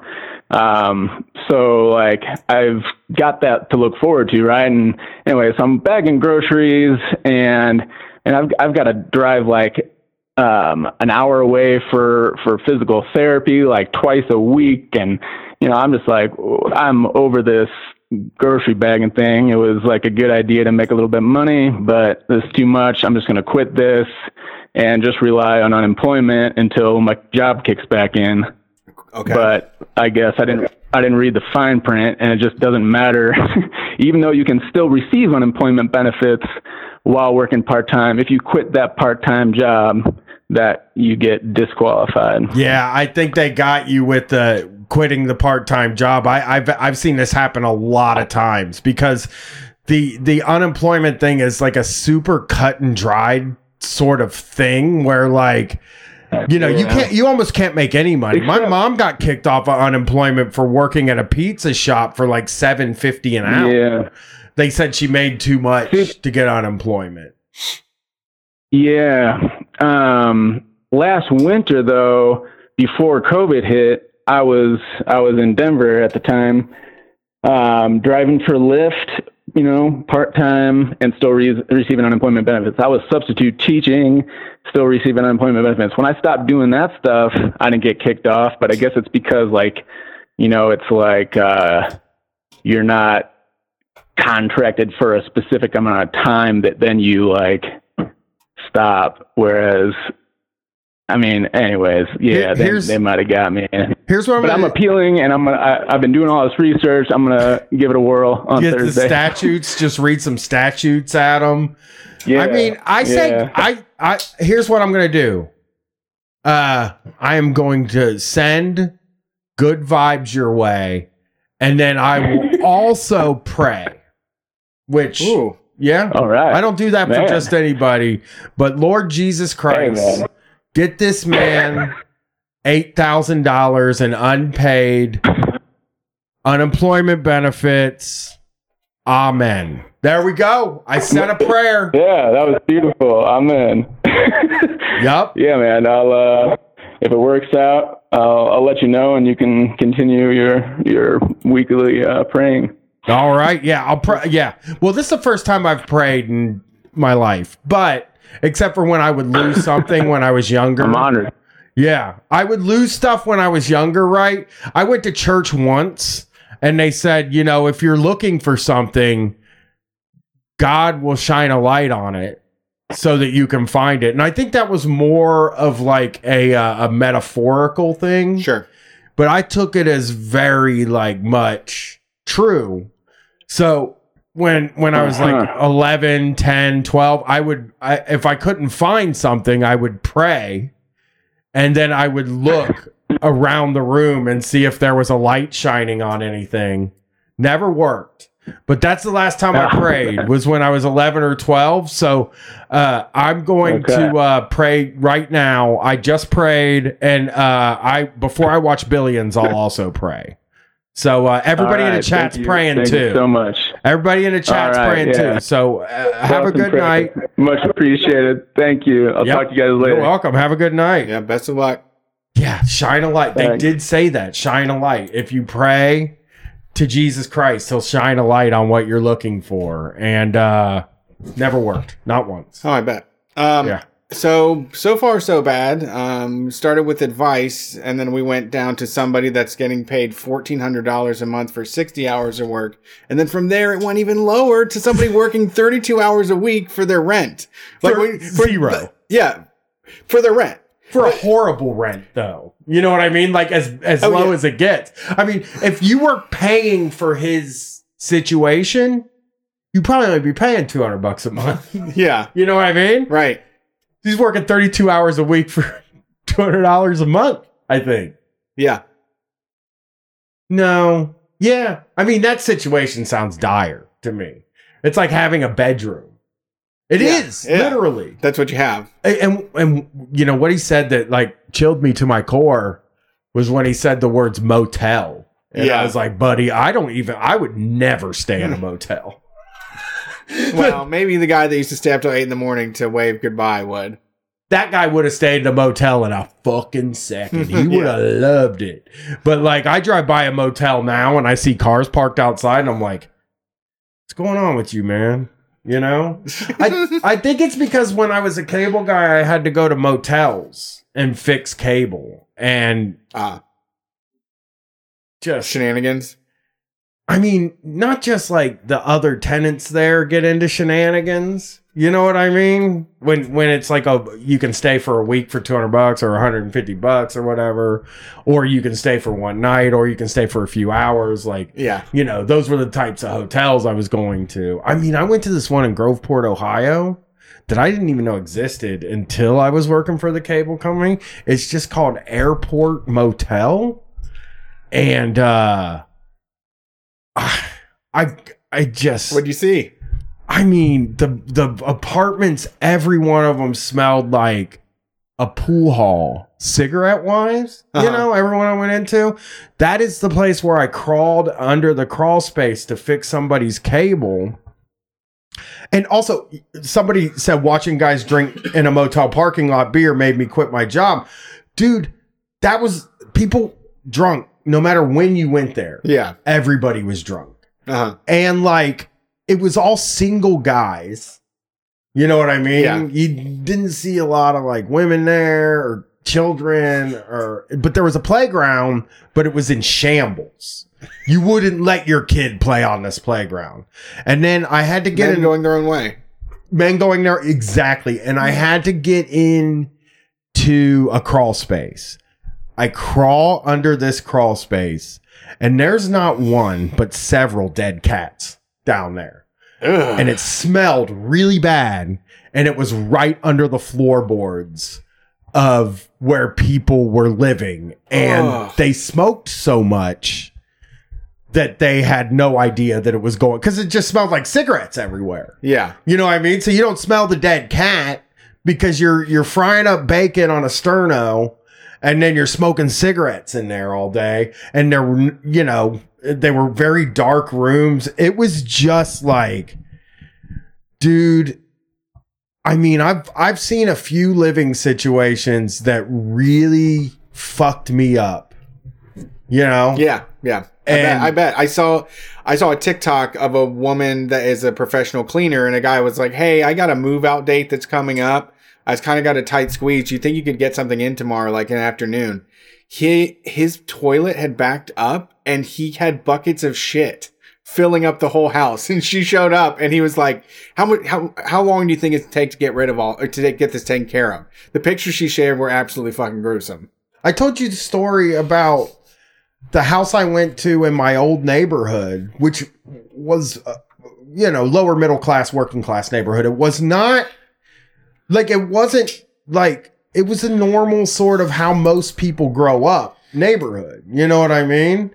And like, I go to this house and like I. I kneeled down to unhook their modem, and when I stood up, my knee was wet and had bugs on it Ooh. like was covered in like fleas. Whoa. And like a guy was standing next to me with a Skyline Chili five way, which is like for people that don't know, it's basically like a plate of spaghetti with chili and cheese on it onions. and onions. And mustard. And he's holding it on the fucking plate it comes with, which is not, they fill this plate, dude. It is for sitting at a table and eating. you do not pick it up. It's Yes. not like a bowl of cereal. No, a, sty- a, a, a Cincinnati five way on a styrofoam plate should never leave a table. You would put it in a bowl. If Yeah, you got it, you yeah. would get it home and put it in a bowl so as to not make a mess. right. But as I walked in, uh, this place, there's dishes in the sink completely full, and then down on the floor covering the whole kitchen, and then coming out into the living room, just stopping short of the front door. Like, and it was just dirty dishes. And fucking this goddamn guy is eating his five way right next to me, and shit is just falling on the floor, and he's just kind of like rubbing it in with his feet, sort of situation. Oof, that's right. And then I, I, I they told, need help. I told somebody recently the story about I, I knocked on a door. I was supposed to disconnect these cables, and uh, I was supposed to disconnect somebody's cable, and I was supposed to pick up their equipment. And I knocked on a door, and the woman, th- I said, Insight Communications, we're here to pick up your equipment. And the woman said, Come on in. And uh, I pushed the door open, and Trash had to like move to push the door open.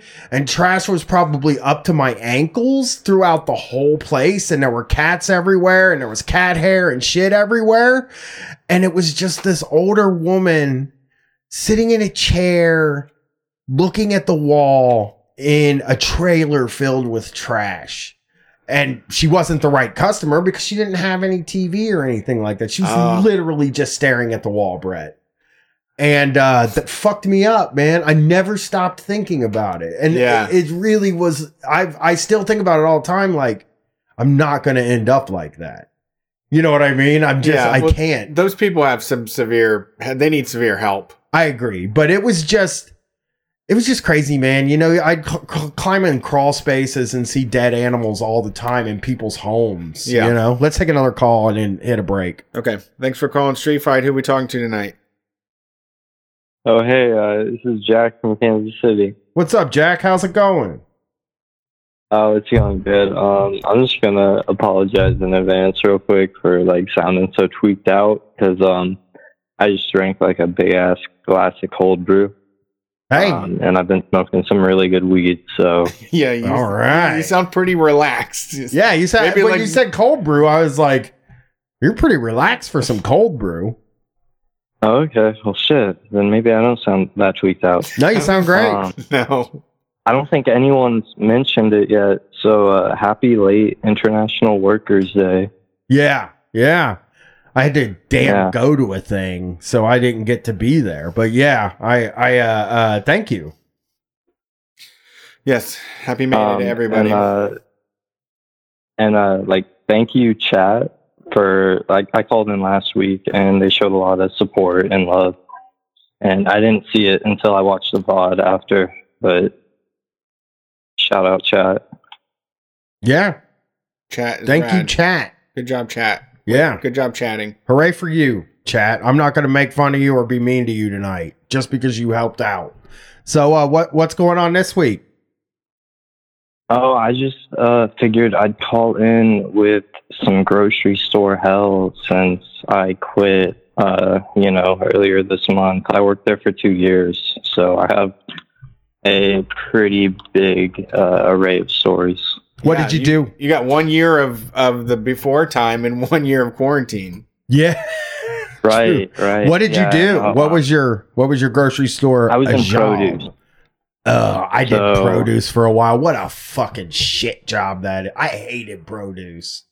Maybe it's because Yeah, the it- guy that I worked for was in produce was a prick. Sure, that makes sense. I, No, I don't the- really my, hate. my manager was a, a, a huge dick, but Right. Yeah, I And guess the produce, produce is a big deal. department Is that the star of the show? what? Is the produce the star yeah, of the produce show? made them at, at least at our uh, at our um, store. Produce made the most money, especially after the pandemic hit.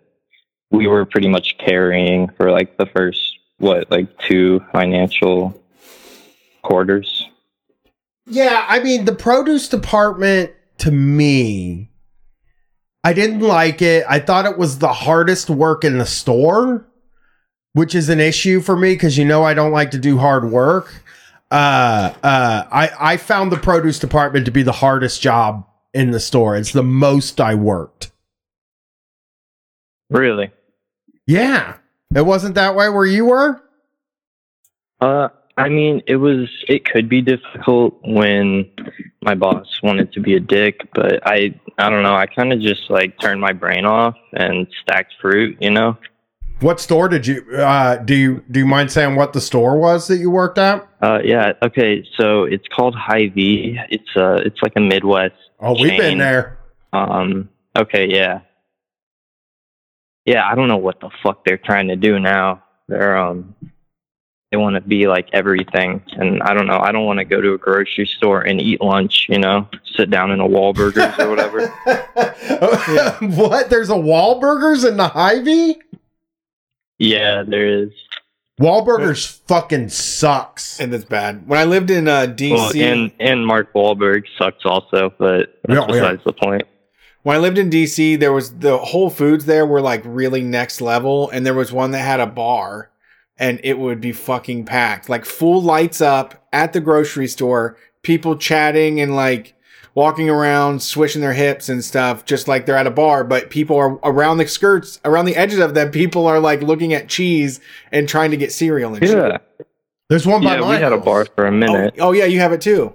Yeah, and people hang out We, there. uh, we did, and then we went on. Like there was some uh, construction, so now it went from a bar and like a little like uh, I don't know, like grill hamburger place to a Wahlburgers. God, we had Wahlburgers in Vegas and we spent $90 on it and it was fucking bad. So uh yeah, uh never eaten.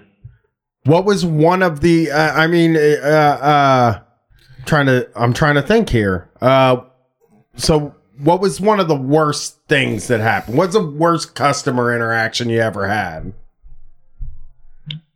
Um, the worst customer interaction I've ever had would uh, I'd have to say it, it'd be after the pandemic hit. Um, I was just you know stacking whatever onions or something, and some guy came up and he's looking at them, and he decides to pull his mask down to cough, and I didn't even say anything. I just walked away. I went to the back of the store. yeah, I mean, What are you the fuck? Are you like? Uh, so would you say that you are kind of like me in that terrified of confrontation? You don't want to do confrontation because, like, I have to say, I think working in a grocery store or a Tim Hortons or a fucking McDonald's or something like that right now, I mean, you are really being asked to be the police in a way. right? Like, Right. how comfortable? Can you imagine asking people to put their fucking mask on or put Oh, it uh, on yeah. right? Yeah, I like scolding people and being mean to them, and if it's a justified reason, that's even better. Really? I sca- I would be so. I would be a smart ass. Scared. I would be a smartass to the point where they would try to jump over the counter and grab me. I saw a woman. don't know. I don't know if I told this on here. I told it on a POD cast, but I I don't know if I told this on here. I saw a woman get kicked out of a fucking Tim Hortons, yeah. and uh For what? she fucking walked in without a mask on, and she was like, "I'd like a small coffee," and the lady is like, "Well, go to your car and get a mask." And she said, "I don't have one. I just want the small coffee." And she was like, "Well, I'm not going to sell it to you unless you're wearing a mask." And the woman got pissed and left. Yeah. So, I mean, Yeah, I don't know if I'm necessarily uh, confrontation adverse, but I just don't think it's worth it with most of these people. right, yeah, and they like coughed on you. Uh, n- so not like direct, like it's not like he looked at me and like put his you know mouth up to my face and coughed, but he he was standing right next to me. Uh, so like I was stacking one thing and the thing next to me, he was looking through, um, and then he just pulled down his mask and coughed. That's a sicko. that sounds like some weird personal protest, or just some people are really moronic about how things these things work. But it's it really that's the reason that we're wearing the mask. he was is so boomer people age, Do that. so I don't know if his mind was just like deteriorating at that point or what, but Yeah, that's fucking crazy. I, I, I'm that to me might might have gotten me to lose my mind. I, I, I really think, uh, uh, I, I mean, leaving the situation probably was a better move. So what, what was your okay? N- the next question is like, what was your worst manager? Okay, so when I was there, um, I had the same manager the entire time, and this is actually a pretty funny story. So he had worked there for, oh, I don't know, like 10 years maybe. Uh, but before that, his dad was actually the uh, the head manager of that department. Um, so they had a little, what, like a little monarchy, produce monarchy going on. But he was just a straight asshole. Um, actually, one of the things that he said to me probably, I don't know, six, seven months into working there. Um, this isn't verbatim, but it was something along like the lines of uh, that I will never amount to anything more than like a produce worker. well, he's a produce worker. It, that, that's exactly how I thought. Like, uh, I didn't say it to him, but I was like, "You realize that you are just the big produce worker, right?" You're King Corn over here. right. Isn't that a movie? Yep. Yeah. Yeah, you're you're you're a goddamn produce worker. That is I mean, what did what was he scolding you for? Do you remember? I, I don't remember actually. I um no, I I do now that you mention it. Um, he asked me if I wanted to go like full time or something, and I was like, "No way! I don't want to work here any more than I have to." and then he was like, "Well, you're never gonna be anything more than a produce worker anyway, so." You know, something like that. Well, I'll tell you what. I had the same reaction one time when I when I worked at the cable company and they asked me if I wanted to play in the company softball game and I laughed at them and said, "Of course not. I, I would never play in the." And then they were like, "Oh, what? You think you're better than the cable guys?" And I was like, "Oh no, I don't think that. I just don't like you." It's Yeah. not a thinking you're better. It's just I personally don't like you, so I'm not going to play. uh, uh, somebody in the chat said, "Were you union?" Uh, no, we were actually. Um, it, it's horrible. They are like the type of uh, grocery store to say they're like employee owned. Oh my god, Um, I forgot. Yeah, that is high V. But you're you're do you get a dividend or anything? Uh, if you work like full time and something else, uh, like I, I'm pretty sure you end up like losing more money, like in the short term than, you know what I mean? Like it's Yeah. only like a long term benefit, and Right. I didn't see myself working there long enough that I wanted to do that or anything. Yeah. So- Well, hey, at least you got out of there though. You know, you're Right. you're out. No more people sneezing near you. You don't have to be in the grocery store. I mean, you did. I have to tell you, you did work there. You you know who you remind me of? You remind me of me, and I'm going to tell you why you remind me of me. I was a roofer for four months, and I started in mid November. like just I cannot imagine a worse time to become an industrial roofer in mid-November and work, you know, all the way up in, in the freezing cold and shit like that. And you really like you worked at a grocery store and you worked there at the worst possible time in your whole life. So, hey, you made it through. Yeah, I guess that's one way of putting it. You did. you gotta feel you gotta feel a little bit of victory. And hey, let's just say Brett was talking about how the calls went down, down, down in pay. I assume you're making more than no money and living in a motel. Um, yeah, no, I've actually, you know, I'm doing my, uh, hold on. I'm, uh, doing my street fight, fight thing. Um, just hustling, making money. Nice. I like that. I like that attitude. I mean, I won't ask how you're doing it, but I will tell you I'm curious. But uh you do not have to tell me your hustle because I understand. I don't ever tell anybody mine. But uh well thank you for calling in and uh you know, it's good to talk to you. It's good to hear you doing well. Absolutely. Yeah, I'll, uh, I'll call in again sometime with some more grocery store stories. But, Hell uh, yeah. All right. You guys have a good You do, you too. Who, buddy? Hey, before we go to break, can I ask you a question? Yes. Is I've heard this. Oh God. Okay, this is some science I've heard in the past, and maybe Jason's here too. He can answer. How many bananas do you eat before they get poisonous? Um, there's Do a not- number you can. look- You need to ask Sarah. She's already looked that up. Okay, I think you got to be seven or eight or something. okay. Three is I fine. had two today. Two is fine. All right, Two but I want fine. another one. I don't have Pick one a, on pick a different fruit. well, I mean, I'll probably eat some. I had an apple too. Okay, there's other ones. There's a whole world of fruits. Dude, I had an apple today. Bananas, they've got a lot of sugar in them, right? I don't care. I had an apple today, and it chased a dookie out of me so fast. It was crazy. But anyway, the goddamn.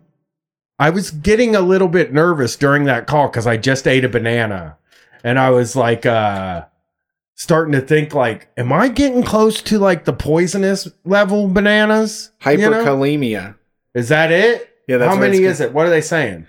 Just says 358 milligrams of potassium. That doesn't help. Wait, wait. even a little bit. Sorry, I don't know how to figure it out. It doesn't have it played out here. Hold on. I guess I'll check for myself.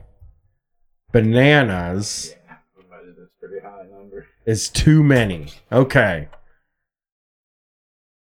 Oh my god, really? You can't just tell me how many is 3 bananas a day too much? Okay, it says 3's not too much, so I think I think it's okay. The dumb Assolay is saying 400. 400 bananas? Yeah, I don't believe that. I would never eat 400 bananas in a day.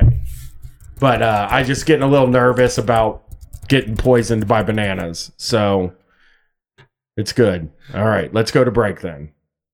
All right. Thanks for listening to the show so far. Thanks for calling in, all y'all. Uh, this week we got music from House of Teeth.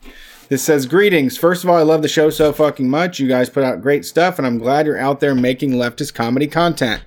We need as much of that as we can in this bizarre hellscape we live in. This might not be exactly what you two usually play on this show, but if you ever feel so inclined to play some weirdo political pop music on the show, I just put out an album called Turnstile Stopped under the name House of Teeth. You can find it on any streaming platform or on good old Bandcamp, houseofteeth.com slash or houseofteeth.bandcamp.com. It would be pretty bitching if you guys played this, but no hard feelings if it doesn't. Either way, hope you guys are having a good time. Thanks, Jacob. All right, that works for me. This is House of Teeth. We'll be back after the break. We're Street Fight. Thank you.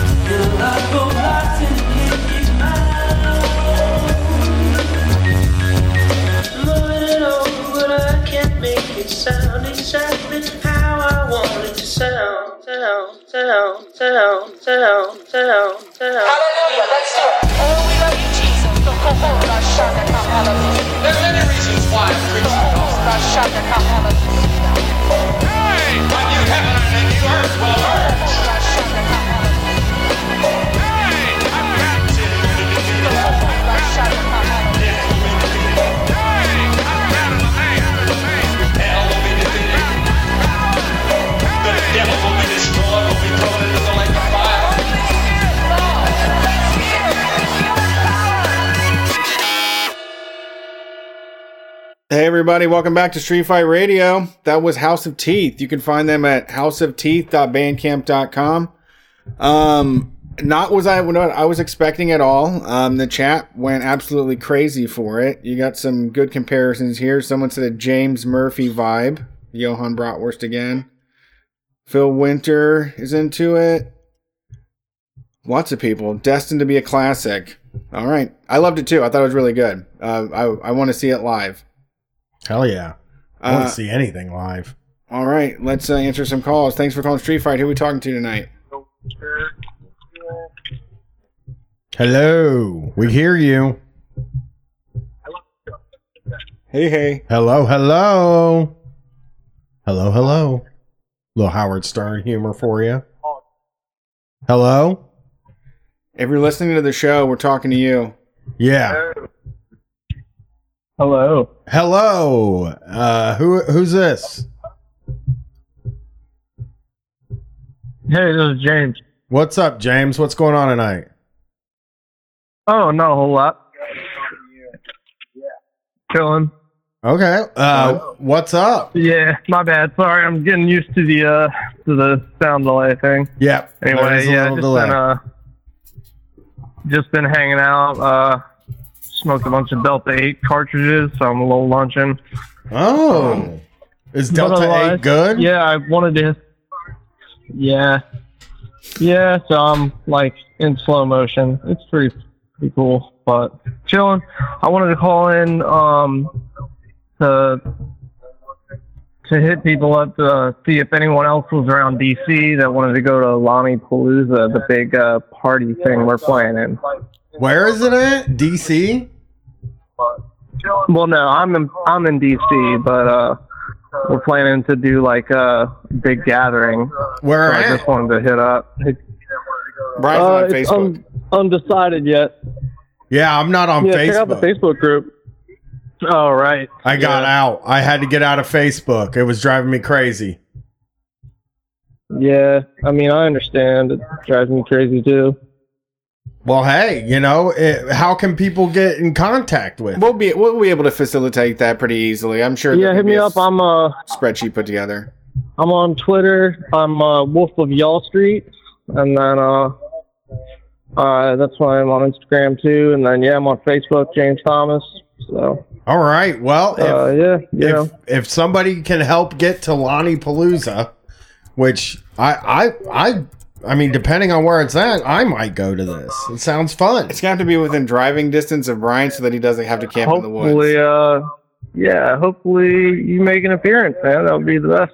Oh, hey, I would But, love uh, to make an yeah, appearance. if anyone It's wants been- to go, hit me up. All right. It's been a long time, but uh, uh, I would love to make an appearance since I've made an appearance. But uh, all right, yeah, hit them up if Right, you can get them there. Once we Oh find yeah, out where I, it's at. I sent when it in. is. Uh, when it is. yeah, we're not figured out yet, but I sent in uh, music uh, to you guys too in an email. See uh, if you want to play it during the break. So check it out. We'll All get to right. him. Yeah, we'll get to it. All right. All Cool. right. Have a good night. All right, y'all. Have a good night. Peace. I didn't even want to know what that was. I know. Yeah, I think Shanna and a couple other people are trying to put together a big like outdoor get together. I, I suggested Nelson Ledges renting out like a camp area where we could set up a stage and have crafts and have karaoke. Yes, crafts. Yes. I'd love to do crafts. Yeah, all the fun stuff we do at camp. That would be fun. I, I would love to do something like that. Thanks for calling Street Fight. Who are we talking to tonight? Hello, this is Marla. What's up, Marla? How's it going? It's going good. I'm calling all the way from Dallas, Texas tonight. Oh, I like Yeehaw. Dallas. We love it. We're Dallas fans here. And that's awesome to hear because I don't hear that a lot. Most people don't know anything about Dallas or just talk shit on Texas generally. Brett loves Dallas. I mean, Brett lived there for a while, so so he he actually really likes Dallas. I've been like three times, and and I really liked it there too. Yeah, it left a lasting lasting impression on me for sure. There was so much good music that came through. So many fun places. So much outdoor shit to do. Yeah, because it, it's comfortable outdoors Yeah. at some times of the year. Right. Yeah. So so what's up, Marla? What's going on? Uh, I'm just calling to talk about, you know, I'm I'm one of these uh, unemployed people. I lost my job uh, over a year ago when COVID first hit, and I'm one of those people that is sitting pretty on unemployment and has been for a year. So and I I don't want to go back to work because the working conditions are so horrible. So you are actually the who they're addressing in the passive aggressive notes that the business owners are putting on the door. Yeah, yeah, that's me. Absolutely. I'm I'm not gonna the the minimum wage in Texas is seven twenty five an hour. I'm not gonna go work for that. Despicable. Yeah, they have to. They're. go- I mean, we have to force them to raise the goddamn price. Uh, uh, pay. That's how you get people to come back to work. Want to come back to work. What were you doing before? Uh, well, I wasn't in. I was in a different kind of, of service sector. I'm I'm a stripper. I worked in a strip club for a couple years before COVID hit and shut everything down for me. Right. You Oh. can't really do that. Yeah, that's your profession. You can't. Yeah, that's that's not safe to do. Yeah, you can't do that during COVID. That seems like impossible to do during COVID. It it is impossible, and that's you know part of why I haven't worked in the club in over a year is because I hear all my coworkers coming with horror stories about you know there's no mask enforcement and their customers still putting dirty dollar bills in their mouth to try to tip them and Oh. trying to put their mouths on them. I mean, it's a horror show, and and in Texas, you got some real you know the wild wild west of clubs out here in terms of of rules and enforcement. I, I I worked at a club where there wasn't even a bouncer. So if somebody was acting up, you'd have to fight them personally. Fuck. that sounds horrible. Holy shit. Mm, I mean, were you pretty tough? Did it make you pretty tough? I mean, you have to be tough to Yeah. survive in that environment to to deal with, you know, a, a hundred different drunk, aggressive customers a night. You know, you you you have to learn how to fight in heels. You have to learn how to how to hold your own. That is, yeah. I mean, I never really thought about like. I, I, I don't think I would have ever thought that a strip club wouldn't have a bouncer at, at the at the minimum, like a, a, a some big person there to uh uh get the get the dudes in line. Cause like I, I used to go in my twenties like a decent amount. And uh uh those places get pretty rowdy at times. They they they do get a little nuts. I mean, I have to I mean, what is like the ratio to like really rowdy climbing stepping over the line guys and guys that are terrified cuz I fall on the guys that are terrified side. I was like scared the whole time. I didn't want to offend, you know? See, those are the men that come out uh, on the weekend nights. I worked a lot of uh, Tuesday afternoons. I worked a lot of midday Wednesdays. I wasn't. I wasn't ready to to deal with uh, the the Friday night crowds. Are the crowds that really scared me. Yeah, that does I mean, tho- those uh, are the wild that's the that's the wild times for sure. Yeah, and I mean, there's there's a lot of money to be made in it. You know, people, a lot of women like myself will put up with really bad working conditions because there is a lot of money to be made in the strip club. I mean, when I was working right before COVID, I ha- could always have a reliable, you know, five hundred dollar night almost every single night. Yeah. So to go from that to to no income at all, and and there was a lag time between you know the loss of my income and the time that unemployment kicked in. So I'm one of the lucky ones that I got on unemployment, and and you know I'm I'm fine for now, but it's still a fraction of what I was making before COVID. And the whole reason I haven't gone back is because I know that the conditions have only gotten worse. You know, customers know that we're struggling. Customers know that it's been a rough year for all of us. So a lot of people are really trying to take advantage of that. Oh god. God, I didn't even think about that kind of thing where it's like they know that you need money, so they're gonna be fucking pricks, you know? Um uh uh uh Hey, also Marla, I'm sorry. I know that this is uh, Prol Peach from Twitter. Okay. Um, I you, you she was supposed to call in and I me- it got messed up, but uh, thanks for calling in. I appreciate it. Yeah, it's good to talk to you guys. I've been uh, listening in this whole night, so it's uh, it's it's nice to to speak to y'all. Yeah. Uh, so uh, so like, what is so in Texas? Is it just there? There are no COVID rules anymore. There's no protocols in place. It really depends on the club and on management.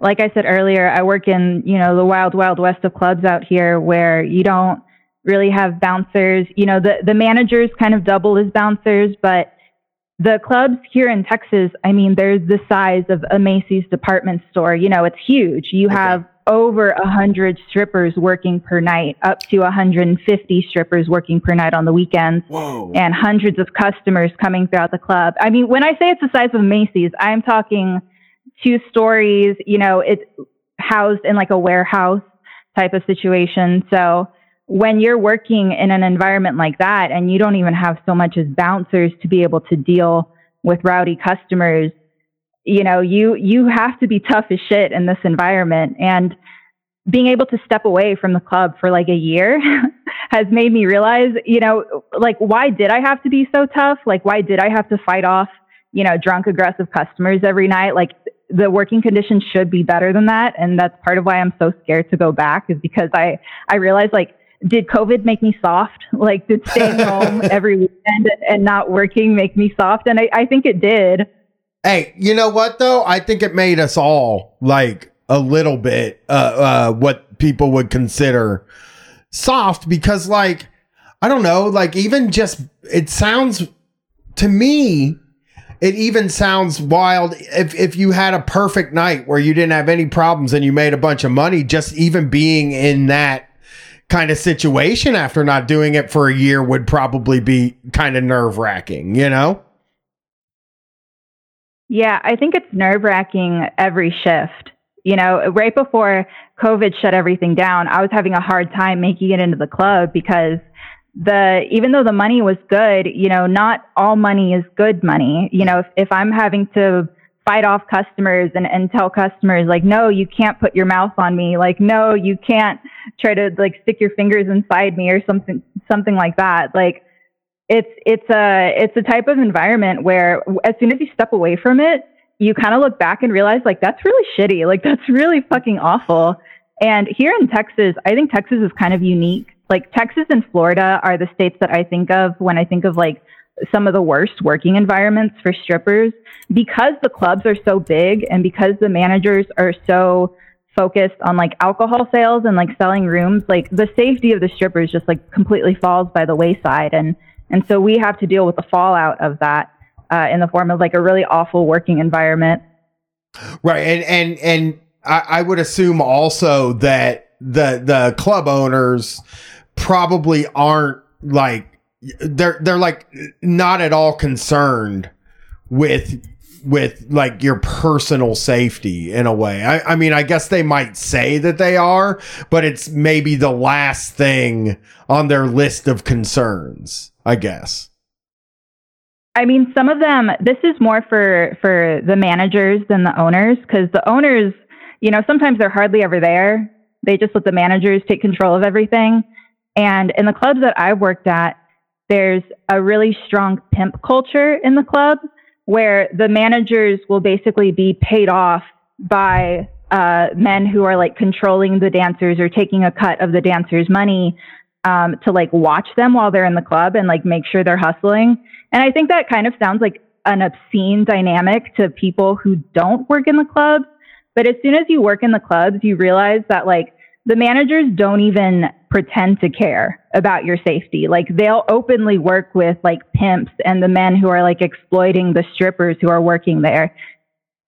Wow, I I would have never even thought of that. Like that, I I always kind of felt like like I I don't know. I, I'm I'm pretty naive when it comes to this stuff, but like you know, I always sort of felt I well, I always sort of felt like it was the the the uh what's the word? Like you're good I always felt like the dancers were respected in a way. But that also might be because I respect them. You know what I mean? Like in my mind, it was like, well, I I just assume everybody kind of I because I used to like back when back when I used to go, I I would get like lap dances and stuff, and I would put my arms on the on the uh, arm of the chair, and I literally I wouldn't move my hands at all. Like I I in my mind, I can't imagine the type of dude that feels entitled to anything out of that situation. You know, damn many of them. yeah, it's probably most of them. Now that I think about it, you know, most of the dudes are probably, you know, handsy and shit like that. Not, I, I mean, I, I just, I was always afraid like a bouncer or somebody was going to come and take me out or the woman was going to like yell at me and then I would feel bad. So I was just like, uh, I'm going to be good. I'm going to be respectful here. I, I always like respected like dancers and and and at, at those clubs. I always did because I just think it's like it is like a it's a job that's like I think it's brave to do in my opinion because like I just think about even like I, I have I have shorts that are, are have a nine inch inseam and I freak out thinking about people seeing my knees. You know what I mean? But also like Yeah. you're performing like you're actually like performing you're putting yourself out there in a way that like i mean a lot of people are afraid to go on stage you know what i mean? And and like you're out there you're doing art out there. Entertaining. and entertaining people i feel. But um so like what do you think is next for you? Like do you do you not think you're going to go back like after vaccinations and stuff? Do you think you're probably done with it? And like what what what would be like the next kind of move I'm gonna go back this summer.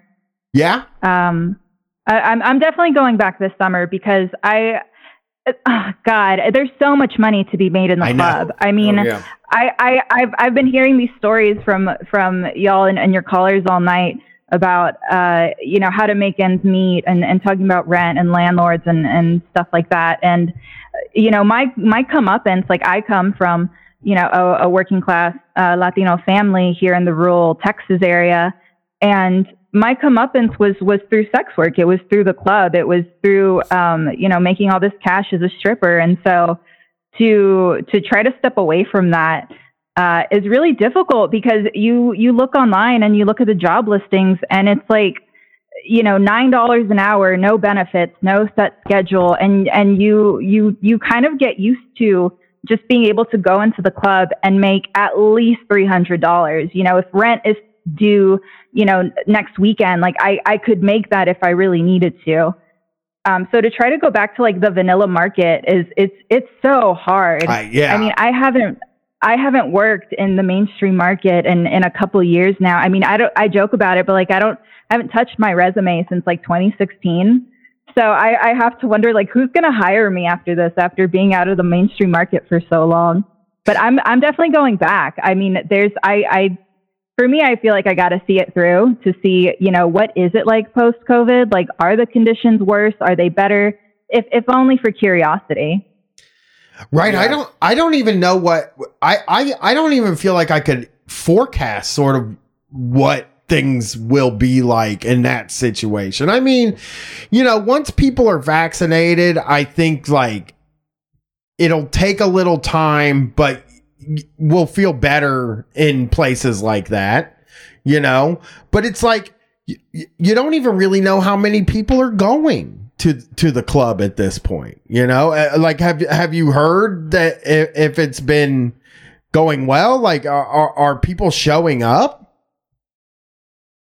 I hear that it is returning in, in terms of like the kind of the number of customers that are coming through the door. I hear from my coworkers that like people are coming in more, like more and more people are getting vaccinated. So they are returning to the club and they are, you know, returning to their jobs where they have the kind of disposable income that they can spend in the club on the weekends.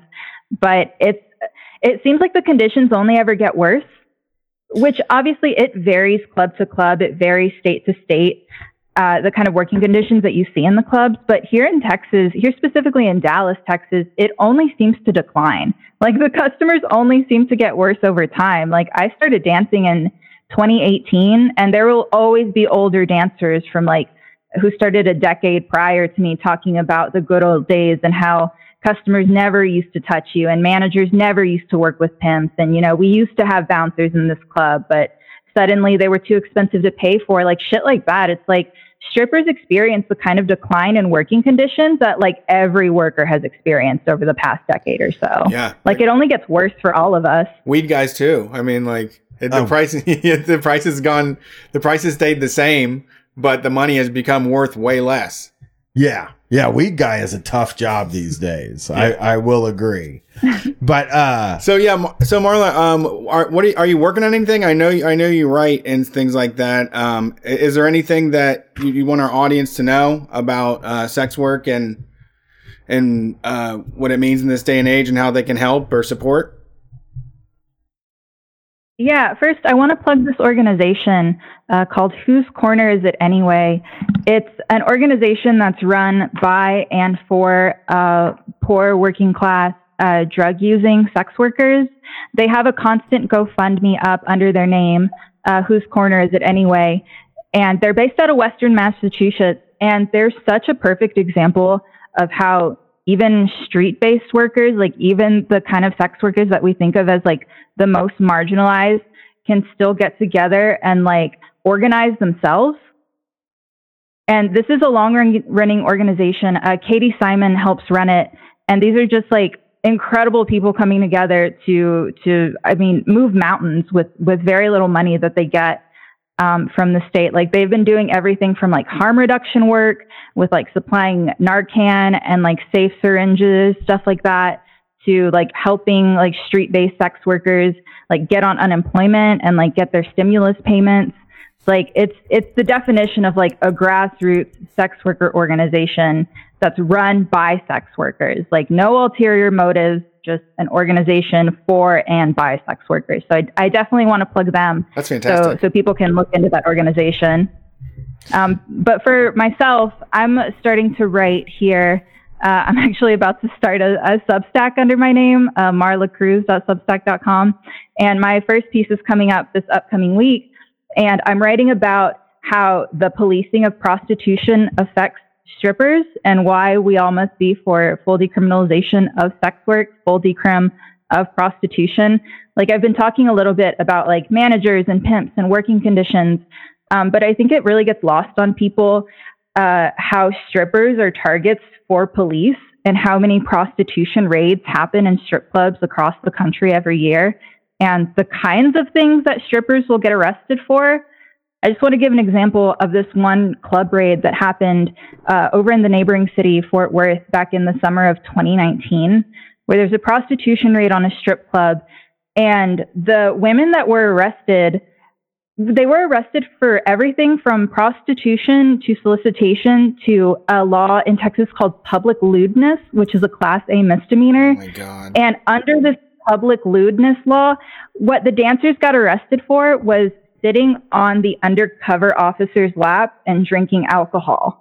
Like that's what they were arrested for. They- so these laws are written in such a way to where police can just go in and arrest strippers for something as mundane as sitting in their laps and drinking alcohol because that's considered public lewdness in Texas. Oh my. God. Right. They closed, uh, you know, now that I think about it, now that you said that, they closed a few clubs here in town because they said the police went in and were like propositioned, you know?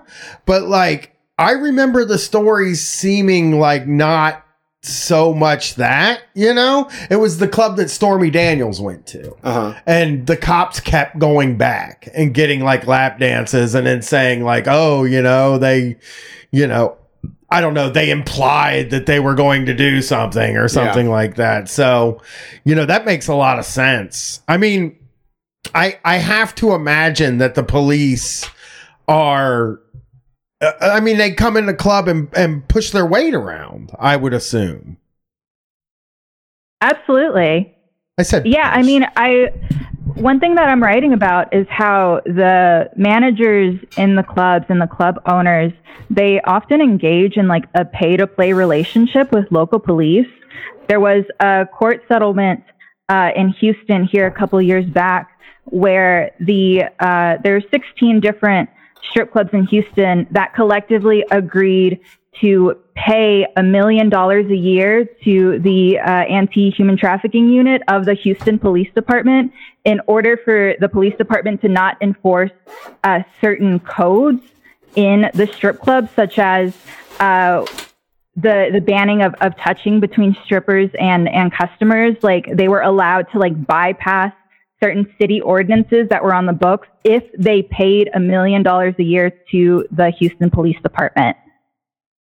Jesus Christ. That is I mean, I you know, it it's really we have never had somebody that that strips call into the show. We've had like uh, uh people with OnlyFans and and stuff like that. I I I mean like it does it does seem like an industry that I mean uh, I'll, I'll ask you this. They often say that with UFC and and pro wrestling that the challenge to unionizing them is that it's sort of an every man for themselves business where they're all competing with each other. So if one person does better, then another person feels they've been pushed down. Like there's a finite amount of spots, right? Is is mm-hmm. that part of the challenge in in organizing? Like it is the is this like a super difficult cuz it feels like it feels like you do have there is power, but there's always power with the workers, right? Like like mm-hmm. what what are some of the challenges to organizing? I would say the number one challenge is the kind of turnover that you see in our industry.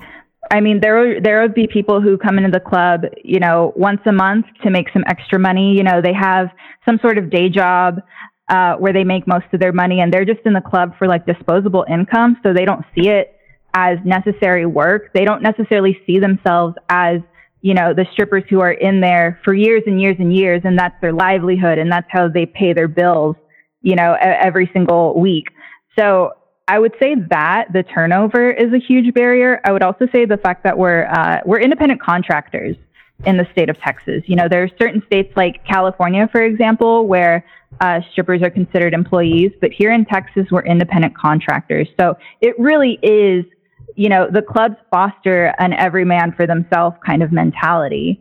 And even when you work in a club where there are like hundreds of customers coming through every night, you know, these are overwhelmingly overwhelmingly like really vulnerable women working in the club. You know, a lot of them are taking care of a lot of kids by themselves. A lot of them do have dependents, uh, you know, like extended family members that they send money back home to. A lot of another barrier is that a lot of the dancers working here in Texas, a lot of them are immigrants.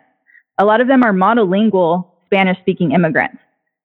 And so there are all these barriers that like come together to just hammer in the fact that like there are all these awful working conditions in the club and it feels like you know you're sweeping back the ocean with a broom to try to do anything about it. I mean sex workers i try to get through to people that like we're just like any other type of worker.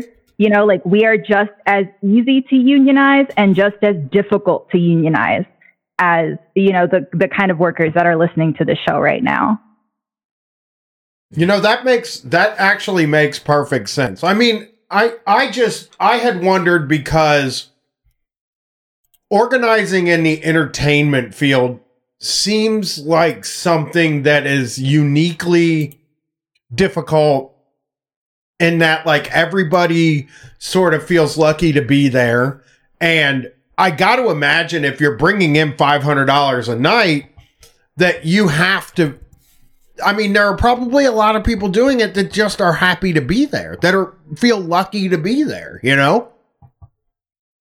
Yeah, absolutely. That's that's really true. And there are a lot of workers uh, that are in the clubs that, you know, they're younger. They're 18, 19, 20. So a lot of them, you know, they they're still developing their politics. You know, they're still developing a, a framework of of how they see their work and how they see uh, their livelihoods. You know, if they have any sort of political ideas about the way that they make money and the way that they pay their bills, because a lot of them don't.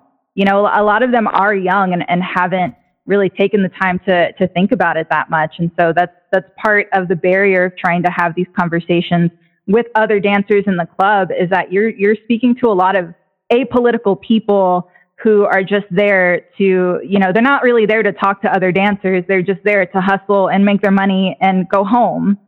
Right, they're paying their bills. They're not like they're not in the position that like somebody at McDonald's would be in where they don't have the money. It is very hard to tell somebody or it might I I can imagine it would be difficult to con to to uh get somebody to understand that you know it could always be better.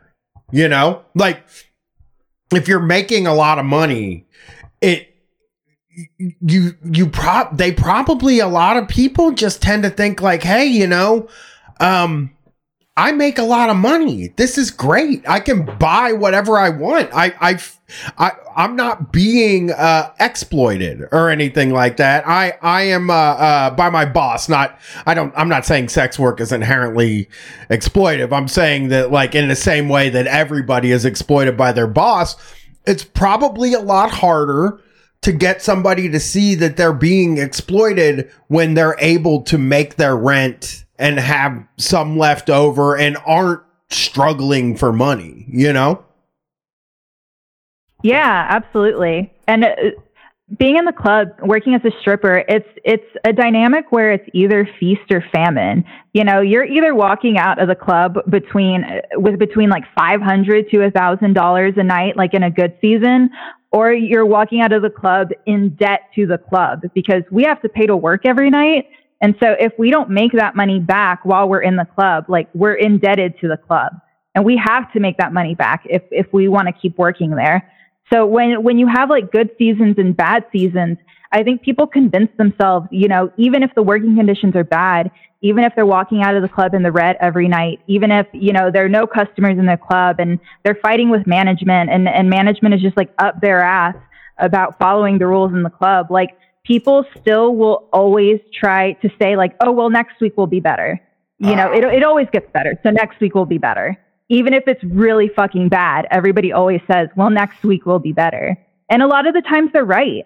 A lot of the times, you know, next week will be better. And so uh-huh. they, they kind of oscillate back and forth between being really pissed off about how fucked up working in the club is and then just being like, oh, well, I made, you know, $800 tonight, so it's fine. I'm going home and going to sleep. yeah, yeah. I mean, if you make eight hundred dollars one night in a week, you're you're probably doing okay, you know. Um, do you mind me asking like what you have to pay the club?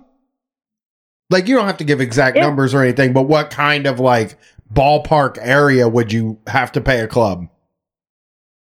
Yeah, I can be specific.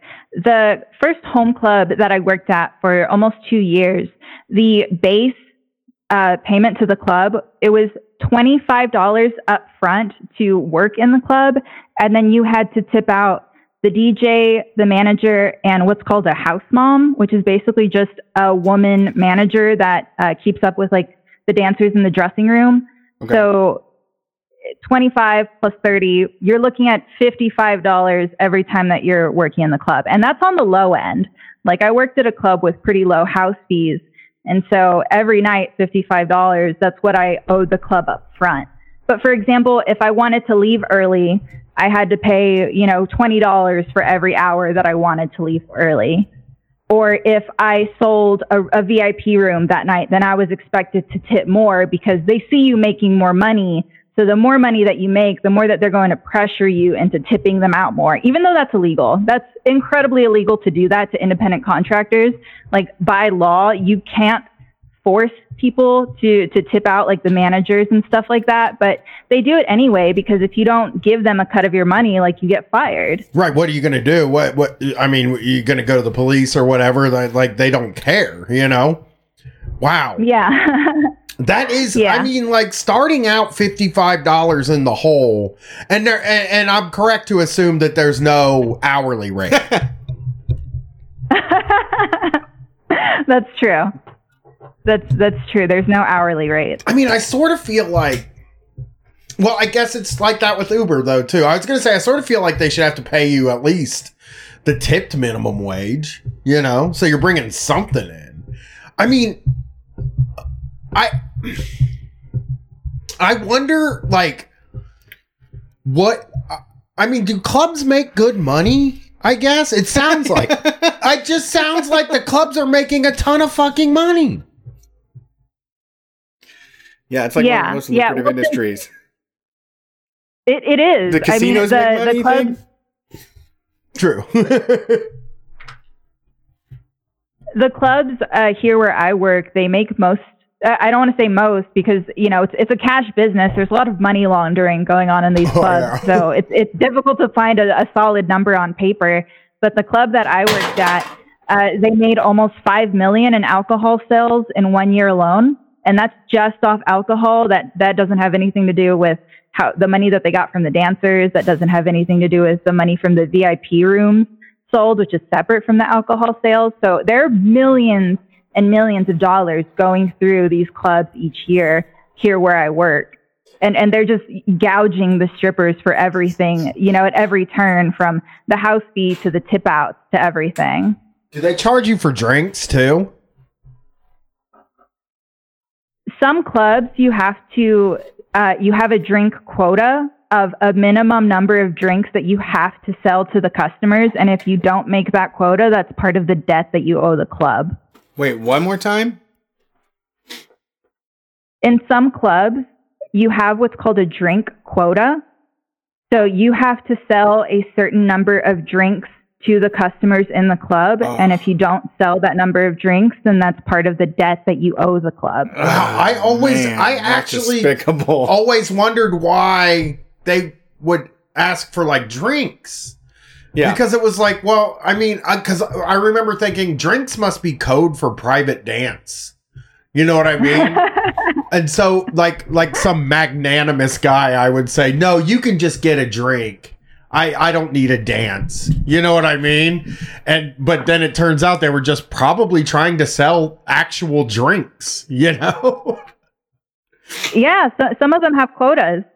I You I would so, so just buying a drink like that does that isn't you know obviously like ideally for every stripper you know they're selling vip rooms every night but even just selling the drinks is, is part of the expectation of us working there that we gotta sell drinks too Wow. So I am bl- I'm mind blown by all of this stuff and I hope you call more. Uh Marla, I would we would love to hear from you more often and the next time we'll get you on quicker. We won't make you wait on hold and stuff. Um I I just followed you on Twitter. It's Pro Peach on Twitter and uh uh thank you so much for calling. And Yeah, is there appreciate it. anything else we can point people in a direction of? uh, i just want to plug my upcoming substack one more time that's marla cruz substack.com. I'm coming out with my first piece this week about how the policing of sex work affects strippers and why we got to support the full decrim of sex work.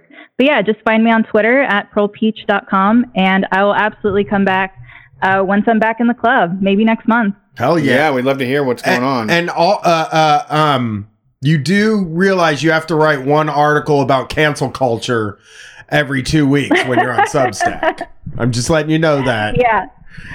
Yeah, that's part of the, the terms and conditions when you sign up. Thanks for calling, Marla. It was great to meet you. it was great talking to you guys. Have a good one. Have a good night. Oh, that was a good call. Yeah. fr- I biffed that so bad. What'd she you says do? the name because I guys I didn't check the list of people that were supposed to call. Oh. Well, she didn't seem mad at you. No, I know she wasn't. Uh but uh uh let's get another call in. Uh, all right. Thanks for calling Street Fight. Who are we talking to tonight? Hey, is this me? This Yeah, is you. it's you. Who's this? Dope. This is uh, Matt from Memphis again. What's up, Matt? How's truck driving school? So uh, I I actually called in because I have an update on uh, trucker school. Okay, how is it? Or or what's going on? Um, so they actually washed me out of the program uh, Oh. because apparently, uh, like six days of going from zero experience to uh, passing your CDL is is a little fast. Um, but upside of that is that uh, that I don't have to work for this specific company that uh, gave me like five grand worth of training uh, for for free and paid me for it, and uh, yeah, everything's come up Milhouse pretty much. Oh, so now you can just get a trucking job and you're already trained and everything, but you can still get a trucking job now?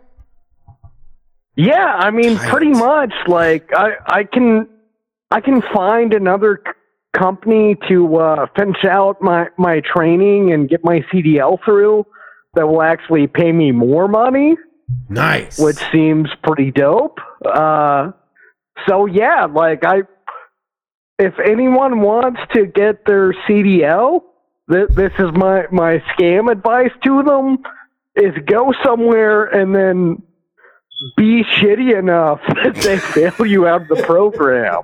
Did you ever get to drive the truck?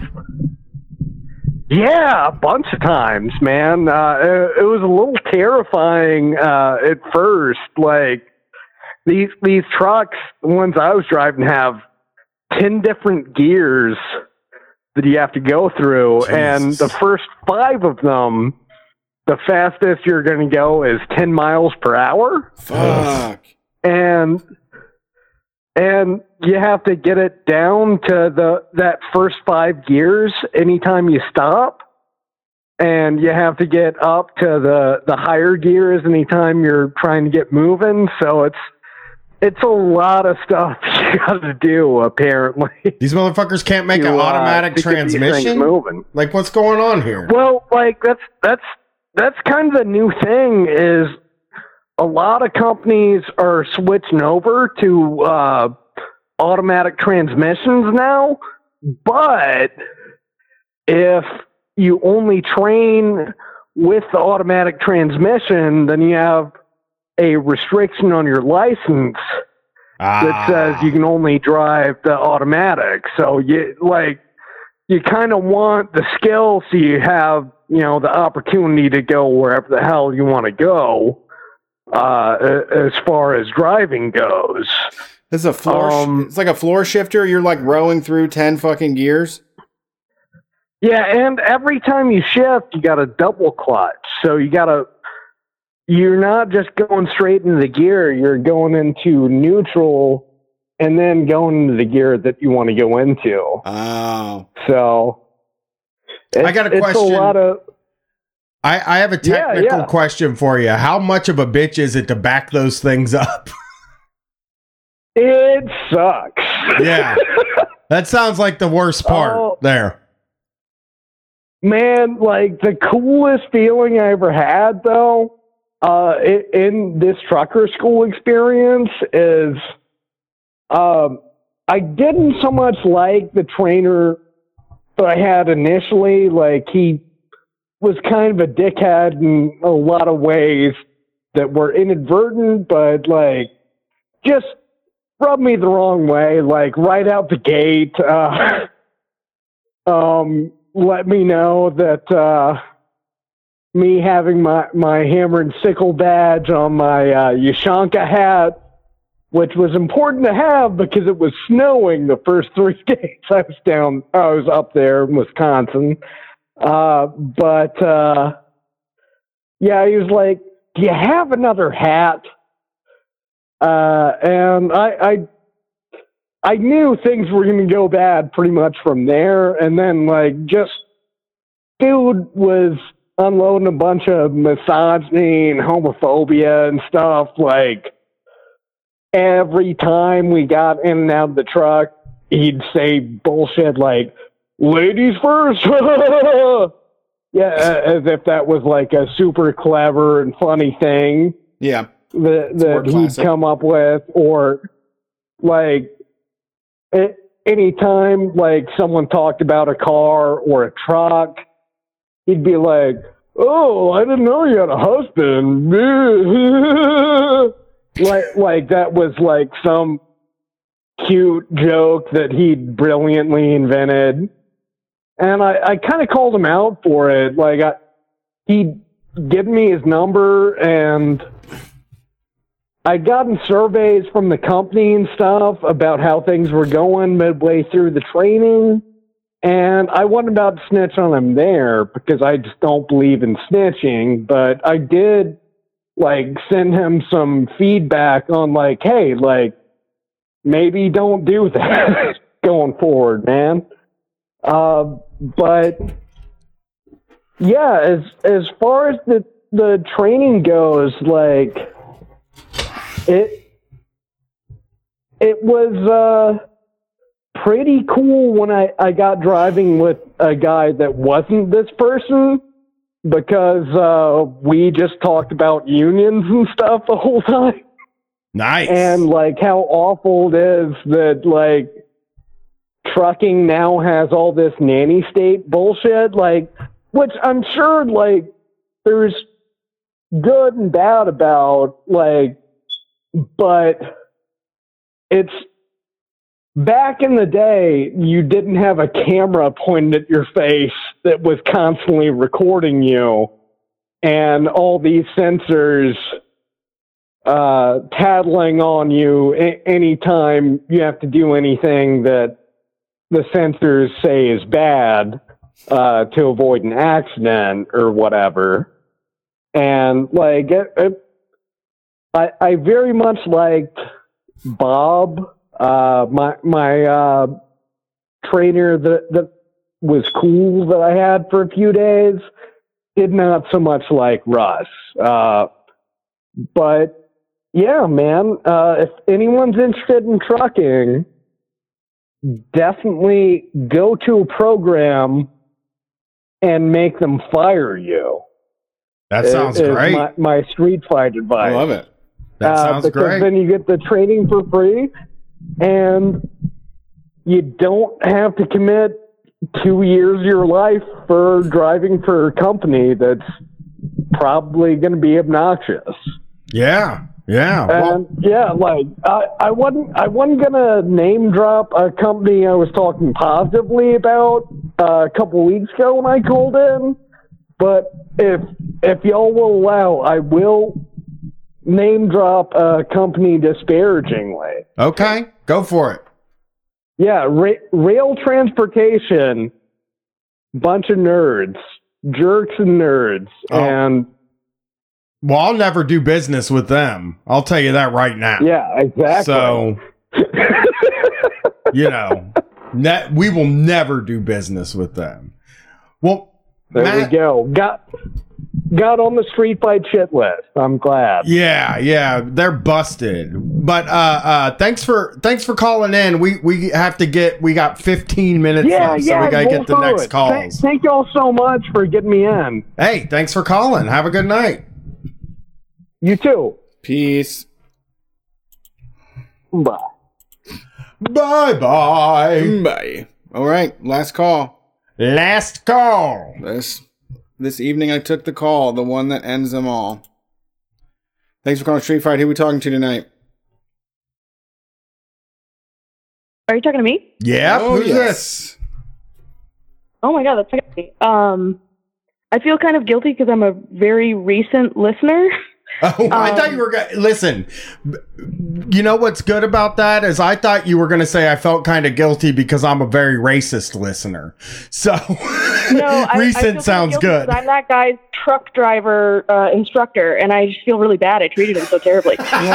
no, You no, know- just kidding. The funny thing about like the the when he was saying like you know you got a camera pointed in your face, it's like yeah you also used to be able to just fucking load up on speed. They called it white line I just- fever, and it sounded sweet.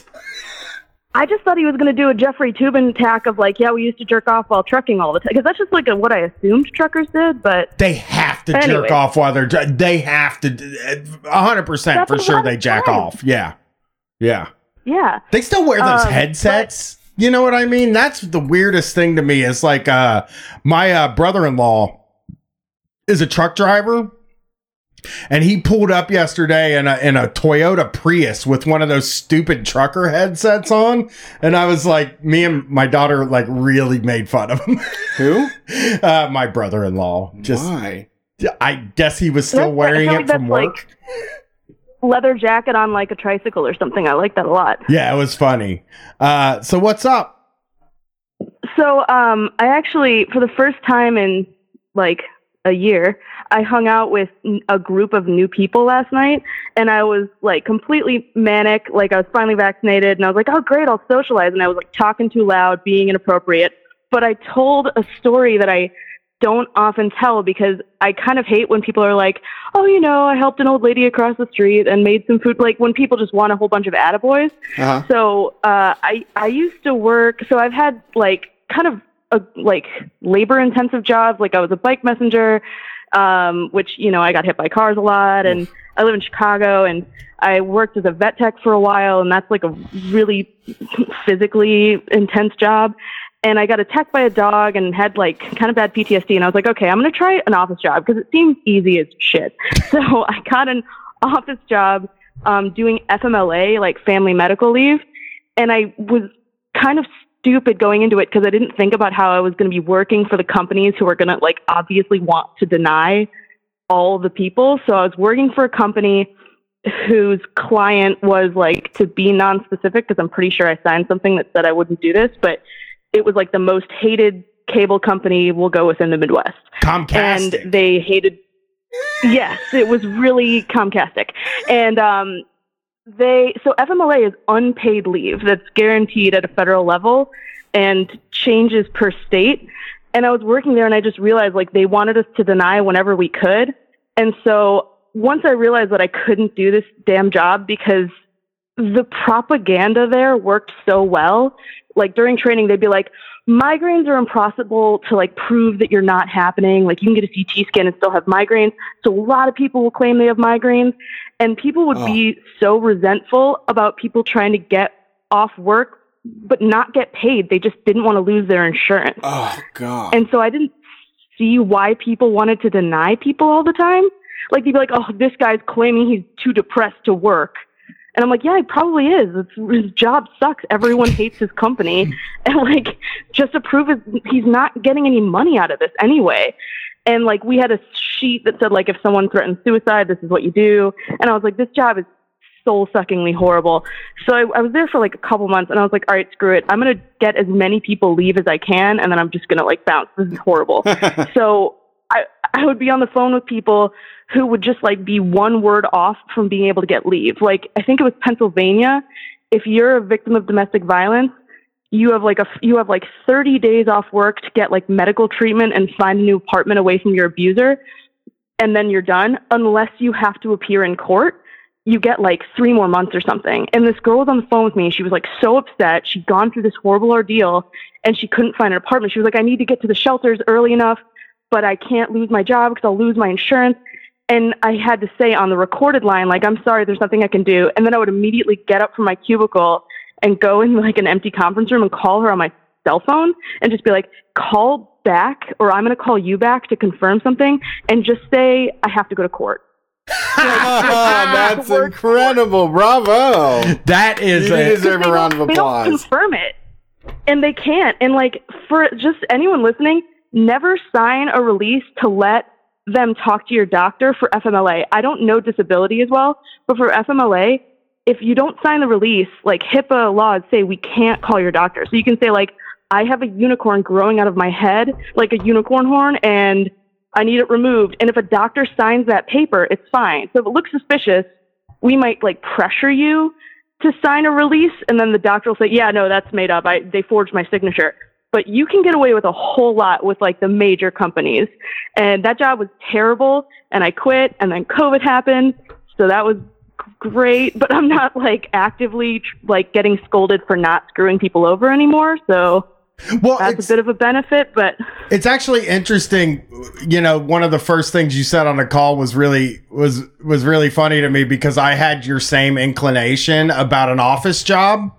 I had been working, you know, blue collar jobs, and then uh, Yeah. a lot of service industry work, and I and and I just said, you know what, my dream is an office job. I just want to go to a place and sit down.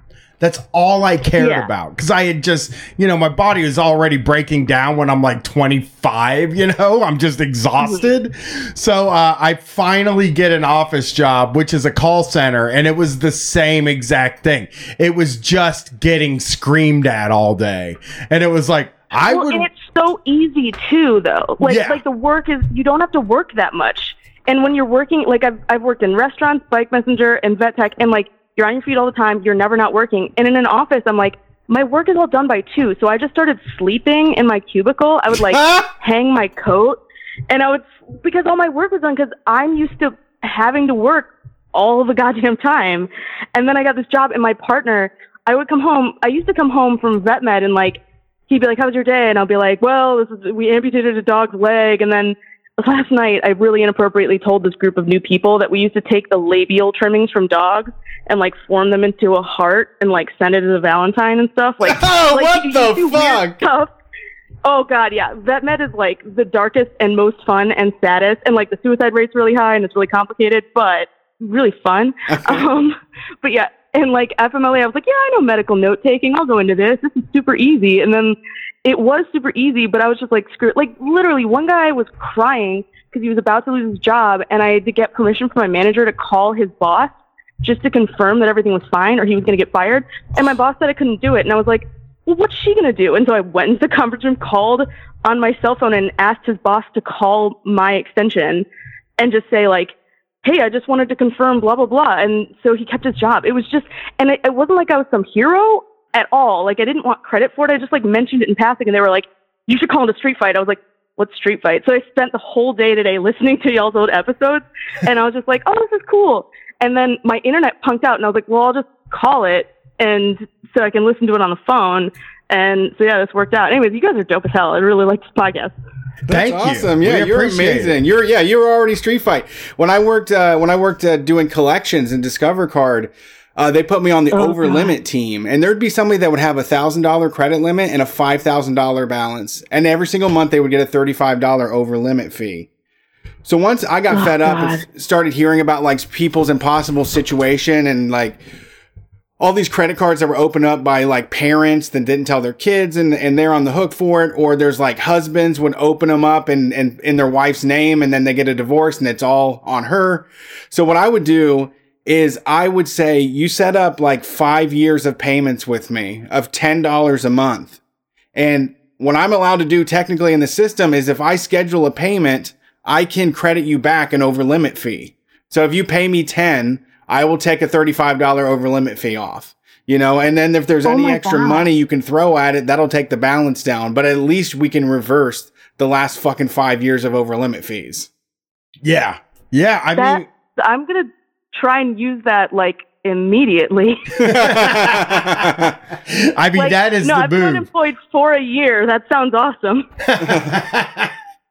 How much longer do you have like, left? are are you like running up Um, against it? What what's your plan for after uh, uh, the unemployment? Well, my partner's a veteran, and he's a hilarious veteran. I overheard him on the phone with his mom the other day going, and it's fucking bullshit. These veterans keep voting for people who don't give a shit about them because he's uninsured and I'm uninsured.